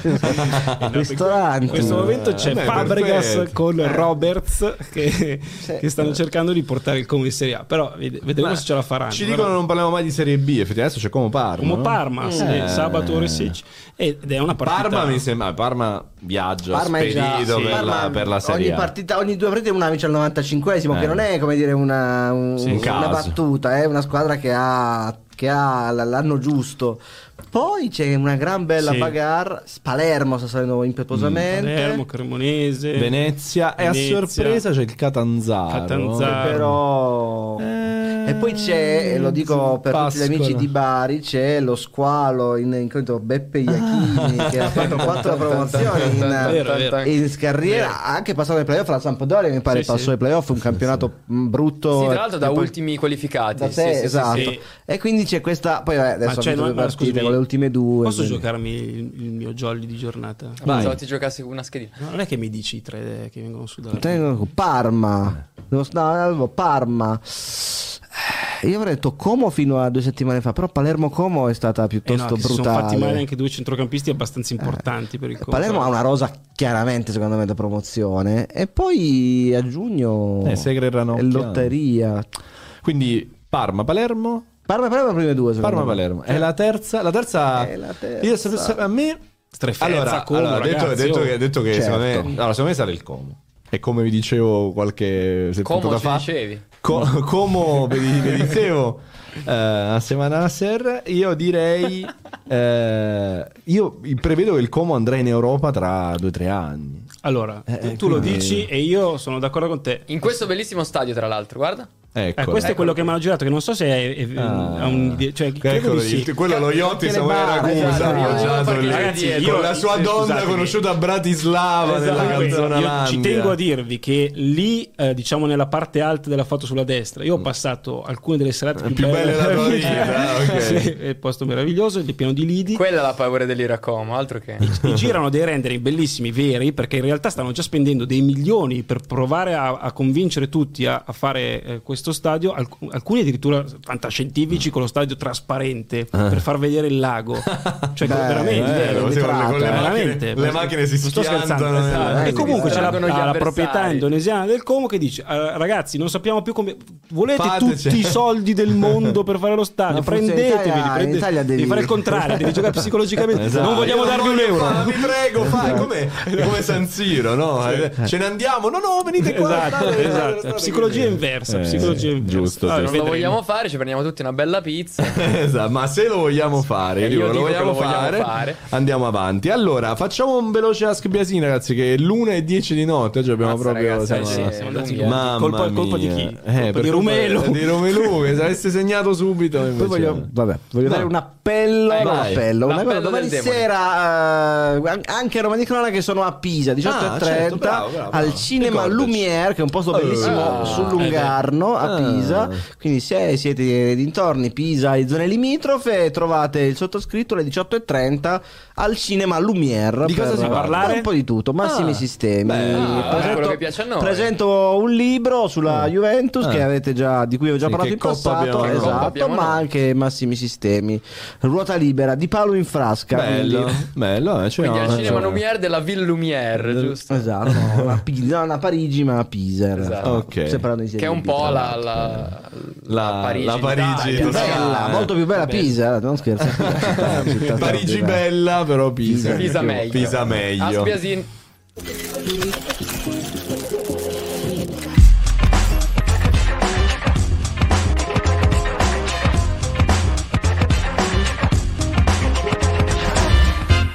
Allora Fabri partirei con una facilissima, no? perché di solito la chat ci agevola. Chi passa ai quarti di Champions? Chi passa ai quarti, allora, eh, io credo che alla fine il Bayern mm, ce la possa fare. Mi spiace per la Lazio, però deve fare veramente qualcosa di, di importante. Io credo che l'Inter alla fine ce la farà, faccio tutti gli scongiuri de- del caso. Secondo me ce la fa il Napoli. Te lo dico perché ho visto, Ah. ho visto troppa depressione, cose brutte nel Barcellona. Secondo me il, il Napoli ce la fa. E poi, e poi, e poi tutte le grandi, cioè quelle che hanno già praticamente passato il turno in un modo o nell'altro, quindi Real, City, eccetera. E ci chiedono da Twitch eh, dove va Joshua Zirkze. E aggiungo, e aggiungo, può restare se il Bologna, se il Bologna va in Champions? Eh, ragazzi, adesso si aprono delle porte clamorose per tante squadre. eh. Cioè, il Bologna mh, non è impossibile che vada in Champions League a questo punto, se, se con, con il quinto posto. E a quel punto, secondo me, eh, i signori Saputo magari ti dicono: Vabbè, pensiamoci un attimo. Non ti dico che riescono a convincere Tiago Motta, non lo so, non credo. Non credo. Però qualche giocatore, per esempio Ferguson, perché dovrebbe andare via se va in Champions League. Zirze mi sembra tendenzialmente che non dipenda neanche troppo dal Bologna. Eh, no. Il Bayern ha 40 la- milioni la per clausola per riscattarlo. se volesse. E quindi non lo so. Detto che è Harry Kane, quindi non credo, credo che, sia, però- credo che, che piaccia molto al Milan, credo. E secondo me farebbe anche bene a portarselo a casa, però costa un sacco di soldi. certo. Costa un sacco di soldi. tanti. Eh, so soldi. Ci chiedono So se soldi. Bellanova è un rimpianto dell'Inter. No, se lo chiedi a me, non dell'in- dell'in- all'Inter non lo so. Però voi, voi siete troppo Allora, cattivi se- con lo Bellanova. Io- quella è è la mia battaglia. Anche Lazzaro Allora. Lazzaro, no, no, no, no. Bella- allora, se lo chiedi a me, io ti dico È la mia no, battaglia. Perché secondo me è La un- vincerò un giorno. Ma può darsi, può darsi. diciamo che sulla corsia di destra, mentre sulla corsia di sinistra, guarda, è stata anche la settimana ahimè di Breme, no? si è parlato tanto, l'Inter Eh, dopo, dopo- dopo Breme ha avuto una serie di esterni a sinistra, uno peggio dell'altro, prima di arrivare a Di Marco praticamente. Beh, Roberto Carlos gli ha Sì, dato- sì. eh, Eh, dopo- Sulla destra invece in mezzo a tanti campioni c'è stato anche Bellanova, voglio dire, però Sì, lì, no, lì a no. destra Una buona mezz'ora ai finali di Champions. Pochi possono dire. È stata una buona mezz'ora, davvero. Davvero una buona mezz'ora. No, ma buona allora mezz'ora. Fa, il, fa non il, las- dice- il cross non- per Gossens che poi la Hai ragione, ma infatti io non sto dicendo che sia un impresentabile e non lo direi mai. Per me è un buon giocatore da Io- io- mezza, class- io mezza credo- alta classifica. Io credo mezza che abbia classifica. delle caratteristiche che non hanno in tanti, almeno per come intendo io l'esterno.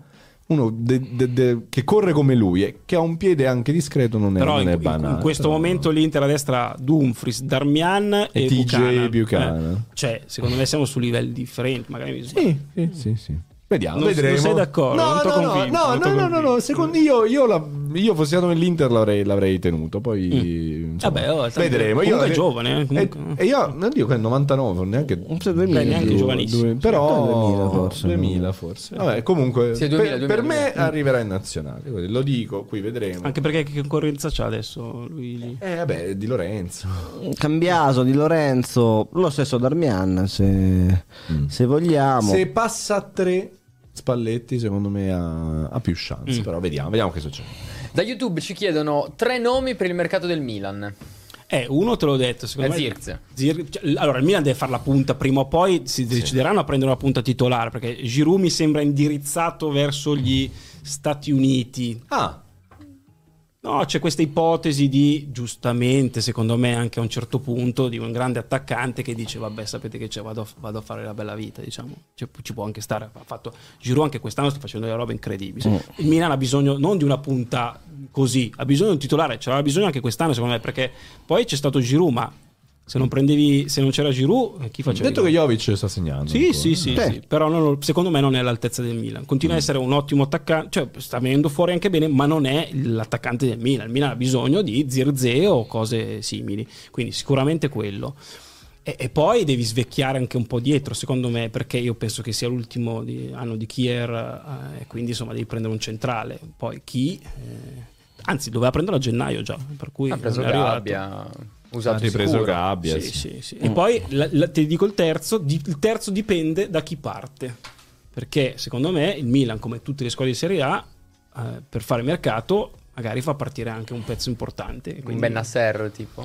Sì, O effetti- più importante c'è da dire che effettivamente Scaroni in, in settimana gli hanno fatto una domanda sul trattenere i campioni e lui ha detto che bisogna sempre pensare all'equilibrio economico Se arriva e che la domanda la risposta alla Marotta diciamo che poi se arriva l'offertona, l'offertona, io lo dico, è sempre benedetta per tutte le squadre. L'offertona Vabbè, è ma il Milan lo ha dimostrato. Eh. Certo. Tonali, l'ultimo, Certo. l'ultimo esempio in questo senso. Sempre da Twitch ci chiedono, visto che parlavamo anche di valzer di panchine, quale potrebbe essere la prossima panchina di Ivan Juric? Eh, guarda, se il Torino questa sera avesse fatto risultato, ti avrei detto il Torino. Il Torino arriva sempre al punto di ci siamo lì, l'Europa, l'Europa, l'Europa e poi sul più bello. Stasera ha giocato un primo tempo m- molto molto buono, molto molto buono, poteva fare tre gol, quattro, non lo so. E poi è crollato nel secondo. Non so qual è il rapporto tra Cairo e uh, Juric, o meglio, l'ultima settimana eh, è sembrato diciamo mi sa, non- ma è finito eh. dice che è finito. Sì. E Eh, hai visto- allora- hai visto come ha risposto dai. E allora Cioè, non voglio Juric- più parlarne è stato pure insomma ti ha lasciato un po' andare Bah, un però- turpiloquio Però diciamo che allora Juric, eh, va, datemi una mano, dove lo vedete? Secondo me... Atalanta No. Non in Italia? Non ci avevo pensato. Potrebbe anche andare all'estero, certo. Non ci avevo Un pensato. Marsiglia, una di queste squadre Sì. qui che, che puntano, che pescano Ah, dall'Italia. ma- Marsiglia. Il Valencia, siete un po'- Atalanta no. eh. Atalanta... Atalanta un po' no. troppo. Non lo Per la Allievo, pre- allievo preferito di dell'Atalanta. Gasperini. Però Gasperini perché dici che va? Gasperini l'ultima? Secondo me se l'Atalanta vince qualcosa, sì. Forse il Sassuolo, se si salvasse il Sassuolo? Sassuolo, O Eh, se, troppo poco? se l'Atalanta va in Champions va via Gasperini, no. No. E in questo momento l'Atalanta va a una velocità tripla. Sì, eh. sì, sì, sì, sì, certo. Però eh, è pure vero, è l'ottavo anno di Gasperini. Tipo, quindi- Sì. Ah, giustamente No, potrebbe la, chat, esserci un la chat ci ricorda che forse si sblocca la panchina del Bologna. Mm. Beh, sì. sì. C'è anche Palladino, secondo me. C'è anche che è un- Palladino, è vero. Che Forse girerà. non è il primo nome Juric Magari al. Monza. No, no, Juric al Monza. Fiorentina? Anche. Anche. È Secondo me è italiano, sotto, molto è italiano sotto- dove scala? Voi dite Napoli, italiano? Io avevo detto Napoli, sai che non ci credo. Io non lo so. L'ho detto anche lunedì. Eh, Io sono, sono- sono- arrabbiato con la Fiorentina. Eh, perché eh, secondo me sì. la Fiorentina Italiano le è- manca sempre qualcosa. È un altro come, come- come il Toro, eh, sei sempre, sei sempre lì e poi non fai il salto di qualità. Giustamente dalla chat di, di quella piattaforma Viola ci dicono Juric Genoa perché Gilardino va al Bologna. Però c'è già stato Juric al Genoa e non è Ah, andata beh, quindi è benissimo. la quinta volta. No, però non- non è un cioè, problema. no, tu dici con prezioso, non c'è più Eh, prezioso. no, è vero, era un'altra. E secondo me la nuova società del Genoa non punta a quel profilo di, di, di Juric allenatore lì. Eh, ci sono anche tutte le cioè, promosse, ah, perché no? cioè- Sì, tutte le, le- No, però la tanto proprietà- se, se le neopromosse sono Ragazzi, quelle che ha detto la- Giuse sono te- La neopromosse proprietà- toste. La proprietà nel del Como ti ha già spiegato che gli allenatori che Ah, conosciamo ragione, noi non li vuole. ragione, Mm. eh. Piuttosto prende Eh, un prende Be- islandese. prende Beckham, no? Sai, Eh, prende uno di esatto, immagine, quindi esatto, è vero. esatto. Ted Lasso. Sì, Ted Zidane, Zidane come- Zidane. Bello, bello. Eh, sarebbe Ci che sta. bello. Vai, Samu, altre Allora, due domande e poi senso, chiediamo. sempre parlando degli allenatori, vi chiedono, anzi, ci chiedono da YouTube la, la percentuale di permanenza di Daniele De Rossi sulla panchina della Roma. Io mi auguro Alta. 100%. Alta. Spero proprio che resti, Ah. dai. Alta. Non ci credi? No, nel senso, mh, lo spero, ma non- adesso non si può dire che sia del 100%. No, no, mi auguro, ho detto, mi auguro Eh, 100%. Però è molto alta per, secondo me, anche un motivo strategico. Cioè, tu hai fatto una cosa che non era facile, cioè digerire l'addio di Murigno facendo sì che nessuno si sia troppo lamentato. Perché? Perché hai, hai pescato l'uomo perfetto Mm. e dovevi sperare che facesse anche le cose giuste. Al momento, Mm. ragazzi, Le ha fatte. 100%. È molto interessante la partita di domenica, perché di lunedì, anzi, Roma-Torino, perché la Roma ha incontrato, ha fatto 5 partite, 4 contro le 4 peggiori in questo Sì, momento, sì, e l'Inter che non è al, al- Dove, al dove ha giocato anche una discreta partita. Però la- gli manca il confronto con la classe media, un po' il Feyenoord con cui ha fatto Sì, bene no. ma non benissimo. Quindi aspettiamo queste partite con il Torino, la Fiorentina, il Monza per dar, farci un'idea più compiuta e poi c'è anche una Europa League che chiaramente la Roma si, si augura di fare bene, anche se dipenderà molto dal sorteggio. Che condizioni ha di contratto De Rossi? Credo fino, Automa- fino, fino a giugno Sì, sì, sì. e poi, E poi si- poi si sì. ridiscute. sì, Ah, sì. ok. Detto che anche De Rossi, anche se magari non rimane a Roma, entrerebbe nel giro dei discorsi Bologna, No, Fiorentina. io, mm, devo dire che Atalanta. Non, non lo so. Se penso a lui, non penso più al traghettatore. No, cioè, anche- nel senso, mi- Mm. già il fatto di essere riuscito a, a Gippo- fare questa mi- cosa ci sta guardando come per crede dire un po' presto, un po' presto. Beh, eh, sono 30 giorni che fa Sì, l'allenatore. sì, sì, sì, sì. Aspettiamo. Cioè, se oggi la Roma perdeva i rigori era già un, non dico un mezzo processo, però era, un clima era molto diverso. Ci sono ancora degli esami che deve superare. Poi il- lo studente brillante, però il, il libretto è ancora No, mezzo io- vuoto. que- ripeto, quello che gli auguro davvero è di restare perché secondo me è un matrimonio E troppo secondo voi bello dipende per dalla saltare. qualificazione alla Champions? No, non per forza. Beh, un po' sì, secondo me, però. Dici? Beh, Poi, il sai, quinto eh, posto. esatto, adesso eh, aumentano anche le, come dire, le responsabilità. Adesso si, si può arrivare quinto. Eh, a maggior ragione la Roma no, non ha mica un organico da sesto posto. Hai ragione. Mm, mm. Ah, C'è tempo per recuperare, quindi. sì, mm, che se c'è poi l'Europa ti toglie energie, però. Vediamo, vediamo. Io davvero faccio il tifo per De Rossi alla Roma. Spero che, spero che possa restare. Facciamo le ultime prima Vai, di vai, out. Ci chiedono quanto peserà l'assenza di Turam nelle prossime due partite. Due si spera per i tifosi dell'Inter. Poco. Io penso che Arnautovic, che pure ha avuto questa partita che poteva finire malissimo, è finita mo- molto bene, eh, avesse ha bisogno di continuità. Adesso ce l'avrà, l'Inter funziona in questo momento, quindi avrà le sue occasioni e quindi io penso che l'Inter possa fare anche a meno di Turan per eh, 20 giorni. Quale sarà la prossima squadra di Osimen? Uh, Paris Saint-Germain. Ah, È possibile. Paris Saint-Germain. Ci sta. Facciamo in out sì, velocissimi. Vai. eh, partiamo dalla prima, l'ho vista su TikTok, era Rabiot o Barella? Barella.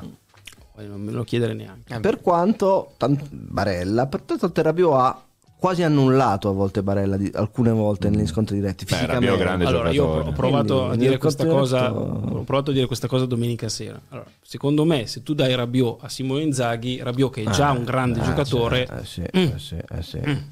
però dico Barella. Da Twitch, Ferguson o Wenger? Questa è bella. Ferguson. Ferguson, Ferguson. Ferguson. Sì, dai. Sì, sì, sì. Pavardo o Skriniar? Pavard. Guarda, un giocatore anche educato a livello di, di, visi- di, di, di- di- Estetico. Allora, sì, di, di scelte, di soluzioni. posso dire, anche Skriniar aveva preso il cuore di tutti i tifosi perché aveva un bel atteggiamento, No, no? dal punto di vista tattico Però e tecnico. io raramente ho visto un giocatore impattare così tanto, Mm. non tanto per le prestazioni che pure sono buone, ma per non so, quel- quell'empatia che ha subito dimostrato Col nei gruppo confronti della, della città della, della squadra. Chouameni o Gavi? Io dico Chouameni. Io Gavi. Gavi è forte. Io forse Povero meglio. Gavi, bisogna vedere come rientra Eh, da un infortunio pesantissimo Ah, beh, per un certo. 19enne. Io sai, che- cioè, però a Chouameni non gli ho mai visto sbagliare una cosa. E se ti dico Chouameni o Camavinga? Chouameni. Chouameni. Comunque Chouameni. Detto che Camavinga è fortissimo. Sono tutti buoni, datemi Eh, certo, datemi chiunque. Zarate o Nico Gonzalez? Questa è carina. Zarate. Maurito? Sì, sì. sì. Nico Gonzalez. No, dai, Zarate. no. Zara. Beh, eh, allora, fumoso, sei- sei fumoso, ha fatto bene, fumoso, però anche Nico Gonzalez per- per- potenzialmente Vero, molto forte, però, anche lui eh, ragazzi. in età più di un po' più concreto di, di Zarate che era anche un po' difficilmente È sopportabile. vero. Nico, dico, dico Nico anch'io. Dai. Florian Wirtz o Xavi Simons? Sono due giocatori fortissimi. Fortissimi. Dico- anche, anche in questo caso datemeli tutti. Io dico- dico porta a casa. Dico Wirtz, Wirtz, Wirtz. Saka o Rodrigo? Questa arriva da Twitch. Rodrigo. Rodrigo, Rodrigo, giocatore più Rodrigo. sottovalutato del mondo. Saka sta facendo una stagione da Superlativa. da, da top 10 prone d'oro forse, forse Superlativa. troppo Eh, però con l'Inghilterra sì, sì, sì. con gli europei potrebbe anche arrivarci Detto che l'Arsenal ieri è andato a perdere una partita col. Porto inopinata. Io purtroppo non l'ho vista perché È ero stata una partita su Samu l'ha, l'ha fatta. bruttissima, Porto. bruttissima. Sì, eh. Eh, il Porto non... il Bruttissima. Porto Porto- è il Porto Eh, L'Arsenal È non ha mai tirato in porto, il più pericoloso è stato Trossard, il tiro più pericoloso è finito a 40 metri dalla traversa. quindi nella vi lascio intendere melma la del partita. Dragao Beati voi che avete visto Napoli-Barcellona. questo, Eh, lì c'è questo è- grande sì. Però sabbie Senza l'ha mobili incartata, questo Se- se- sabbie mobili. Sergione proprio sparge il campo di fango Esatto. ragazzi. Eh sì. Da TikTok, Neymar o Vinicius? Vinicius Vinicius. Ah, Ehi, con questo Hai detto che Neymar Prime fortissimo, però dai, è Me- uno Neymar, che si è completamente sempre- abbandonato. rimasto qua, Neymar, io non l'ho mai digerito. proprio, non- No, non- tu, pure se non voglio scendere, però te- tende al- all'orribile anche per altre brutte storie di cronaca nera di, di questi giorni. Neymar? Sì, diciamo adesso lo posso raccontare. Neymar ha, oggi è stato condannato Dani Alves sì, in primo eh, grado di violenza sessuale. In Spagna c'è questa legge discutibile secondo cui se tu paghi un quantitativo di denaro che è stato in questo caso calcolato in 180.000 euro alla vittima, puoi dimezzare la pena, anche se di violenza sessuale. ricco- E quei, e quei soldi a Dani Alves li ha dati Neymar. A quanto pare, sì, cioè, eh, uno può dire ah, è un gesto di, di amicizia, però è un Eh, gesto insomma. sinceramente come dire, lascia, quindi che c'è una giustizia che i Daniel, ricchi. e poi Daniel Sì, non una, una cosa che ho scoperto oggi, non lo so, è un tema che forse non potevano arrivare, non lo so. Mm, È una cosa che da quello che ho letto è Neymar l'altro- che ha aiutato. Tra l'altro per Neymar sono vabbè dai, Sì. Arjan de Poche. Vabbè. Zirkze o Sesco? Sesco è fortissimo. Ah, che bella coppia. Eh. Eh, eh, Sesco ha fatto vedere qualcosa di, di, Ah, di sta più. in Champions. Eh. Devo dire che però Zirkzee mi sembra un giocatore, pro- sai, è proprio Eh, è la mosca bianca. Ragazzi, il gol con la Lazio è una roba E tu lo vedi senso. lì, dico, questo Mamma giocatore è mia, diverso dagli altri. Sì, è diverso, ma è proprio cioè, visivamente È diverso, so- esatto, solo a vederlo dici, questa è una cosa che gli altri non hanno. Sembra Per esempio che- i capelli, nel Sì, mio esatto. Sai cosa? Cioè, sembra che vada piano, in realtà poi quando corre non lo, non lo beccano mai. Beh, Cioè, gol è contro lì la Lazio, sulle punte. gol contro la Lazio sembra facile, ma eh, Eh, no, no, no, ha, ha proprio No, no. i- ha le caratteristiche del grande, grande giocatore. Detto che Sesco è fenomeno. Cioè Quindi, fenomeno per Forse prende il Milan, tra l'altro. Dovrebbe Eh, essere in orbita obiettivo. Milan. Per ricapitolare, Milan, scusatemi, il Bayern se lo riporta a casa e non se lo tiene? Eh? Eh, beh, Anche un altro Kane. gran giocatore che è Tell, che nel Eh, 2005 Tell, vero. molto Tell, forte. eh, eh, visto dal vivo a bordo campo, mi ha impressionato. Devo dire che anche Sarri, immediatamente nel post partita, nella dichiarazione, ha detto: giocatore che non conoscevo, è fortissimo. E altro- Classe 2005, Eh, te, sì, ragazzo francese, fenomenale. strano, francesi. Sì. Facciamo un piccolo passo indietro di usando perché Siamo, c'è una Mark super Lane chat. ha usato la super Bravo. chat ci chiede eh, se questa estate la Roma dovrà vendere e monetizzare per il fair play finanziario Sì. quali Sì. sono i possibili nomi per i partenti Bella domanda. Chi può partire? Mm, è una bella domanda perché insomma Eh, il patrimonio è stato un po' intaccato. Eh, sì. Allora, secondo me, Tra- dal quale guadagnare qualcosa, non è che ce ne sono poi tantissimissimi, no? Sto pensando Mancini, Pellegrini. Ti direi, ti direi Ebram se fa tre mesi di, di livello. E però, sai che tornasse forse- quello Sì, di- poi in realtà non fai neanche una gran plusvalenza. Dybala, No. Dybala, Dybala, Dybala. Dybala non è, non è- Dybala è, È proprietà. proprietà della È Roma. proprietà. però c'ha la sua cos'è Sì, ha la clausola che se vuole si libera, non so di preciso le cifre, che non sono altissime. E però Eh, quindi diciamo che però sul mercato L'anno scorso ci furono i numeri di, di, di, di, di Tiago Pinto nel vendere Tahirovic, certo. Vigna, Missori, Volpato. eh, sì, certo. Potete fare un po' di cose di quel Eh, tipo forse- entro il 30 giugno. Si parla anche di, di Zalewski, però mm, non- Non, ha- non ha- non si è valorizzato. Comunque in anche in ottica mercato che probabilmente non sarà un mercato stellare, forse da quel punto di vista De Rossi ha, ha più chance, cioè, perché un altro allenatore tu gli devi dire Guarda, guarda che fa non de- abbiamo ha delle tanto da fare". richieste. Mm. E anche Detto- senso detto- l'Europa League sarà fondamentale. eh. Esatto, detto che a gennaio si è mossa ben, benissimo. Sì, sì. no? Cioè, quindi- e sai Sì, che sì. forse l'acquisto di Baldanzi potrebbe essere proprio Per il Dybala, prologo sì, no? sì, sì, per l'addio di sì. Dybala. Vai, siamo altre due e chiudiamo. Oscar o Isco? Isco, Isco, Isco. Eh, Oscar ha smesso di giocare Però, a lo- 26 però- anni. però perché- l'Oscar de- contro la Juventus Eh, all'esordio in è Champions. andato in Cina. Oscar è il giocatore di basket era molto Esatto. Isco forte. È tornato, tra l'altro. È Isco tornato forte anche adesso. Incredibile. Momo Salah o Eden Hazard? Momo Salah. Salah, Salah. Sala. Detto che Hazard, tra l'altro, non ha parlato, credo, mai negli ultimi anni. Negli, negli ultimi tre giorni ha, ha rilasciato 70 interviste dove sostiene di essere il più forte al mondo. Ma- Vabbè, Co- ci sta. dopo- alla, dopo c'era la Dopo c'era la c'era la detto, Esatto. come ti No, permetti? esatto, ma come? No, no, Momo Salah, Momo Salah. Sfida tra Cicci, Ciccio Cozza o Ciccio Tavano? Ciccio Calzona. Ciccio Calzona forse. Ciccio Ciccio Calzona. Cozza Davano, Ciccio Tavano. Io Cozza, Cozza. Cozza. Tavano. Cozza- un po' Però- diverso. Però Cozza- Tavano ha fatto una carriera migliore. Però sono due giocatori diversi secondo me. Cioè, Cozza molto più tecnico secondo me. Tavano. anche Tavano, eh. Ta- eh, però Tavano. Cozza Tavano è nei top 10 leader marcatori della Serie B. Sì, sì, sì. Beh, Cozza leader, sì, però non so la squadra. Cioè, Regina, un po' Beh, Siena. Tavano più goleador. Vabbè. Uno, solo uno dei due è sposato con una Miss Italia. Vi regalo Allora questo, questo regalo. Beh, premiamoci Ciccio Nel giorno del, di un- Nel- nel giorno? il, il giorno che diciamo passerà alla storia per la grande separazione. Ah, c'è. Ah, c'è. Esatto. Fedez, ma dici Fedez? Chiara Ferrari. Fedez o Ferrari? Fedez Fedez, da che parte state? Fedez che parte farlo. No, se volete rispondo, ma mm, Eh, certo no, non, non- non- non ho simpatia per nessuno dei Eh, due. quindi non- Eh, però libero domani, grandi aperture. libero, credo tutta la stampa nazionale, perché, poi, perché poi la gente dice che vergogna che si parla di questa cosa, però la come gente fai? vuole sta roba. eh. Meglio i Totti e Hilary, insomma. Chissà, Forse meglio i Totti e Hilary.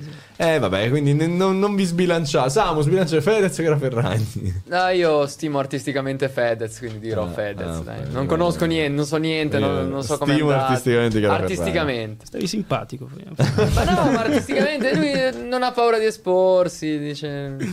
Vabbè, dai, Vabbè, dai, eh, ci si parla sta, di ce la calcio. facciamo andare Si parla di di calcio e o di Sanremo e o Esatto. di cinema ogni tanto, lasciamo perdere. Va bene, io direi che possiamo chiudere, siamo giunti all'1.30, abbiamo affrontato Ebbene, sì. tantissimi temi, puntata più tardiva Sì, sì, della fatto- storia di Lascia Raddoppia. Abbiamo fatto notte. Abbiamo, abbiamo letteralmente Mentre fatto diluvia su Milano. Ecco. eh, Domani nevica. dire. Io torno. Datemi altre belle pare. notizie, poi. Ragazzi, io torno a casa in bici adesso. Devi andare a, devi andare a, A non so, Bratislava a. Io, io- io devo prendere un aereo adesso, devo morire. Madonna. Domani a Pisa, sono a Pisa. Domani Ah, no, a Pisa, a Pisa, a Pisa, veramente Ci va al cinema Lumiere. Alla, alla torre, sotto la torre. Va bene, Samu, grazie mille. Grazie a voi, ci vediamo settimana prossima. Ripartiamo lunedì e poi noi giovedì con la sciara doppia. Va bene, grazie Ok. a Giuseppe, Giuseppe Pistore, quindi che sarà a Pisa domani. Ah, ci ho pensato. Ci ho Anche pensato. Pistone. Eh, anche Pistone, parlavo di terzini sinistri Ah, dell'Inter. Alessandro Pistone, bueno, grande. Tu È un altro di quelli che è passato, diciamo. Eh, sostituto Roberto Carlos. Pistone. eh sì. Va bene, grazie Fabri. Anche Grazie te. a voi, E è buon ritorno a piacere. casa sotto la pioggia. Speriamo. E grazie anche a voi che ci avete seguito. Siete tantissimi, anche adesso più quasi 3.000, credo. Insomma, Sì, andate- sì, sì, sì, ormai non è ragazzi, più. dai. Eh, invece abbiamo fatto compagnia fino alla fine. Grazie, ragazzi. Buonanotte Ciao, a tutti. ciao, Buonanotte, ciao, ciao, ciao. ciao, Dicono ciao, che ciao. raddrizzare la torre di Pisa, eh. Hai anche vai, questo potere. Fai eh. la, fo- fai la foto, eh, fai la la foto. foto di Pastore così. Ciao. ciao.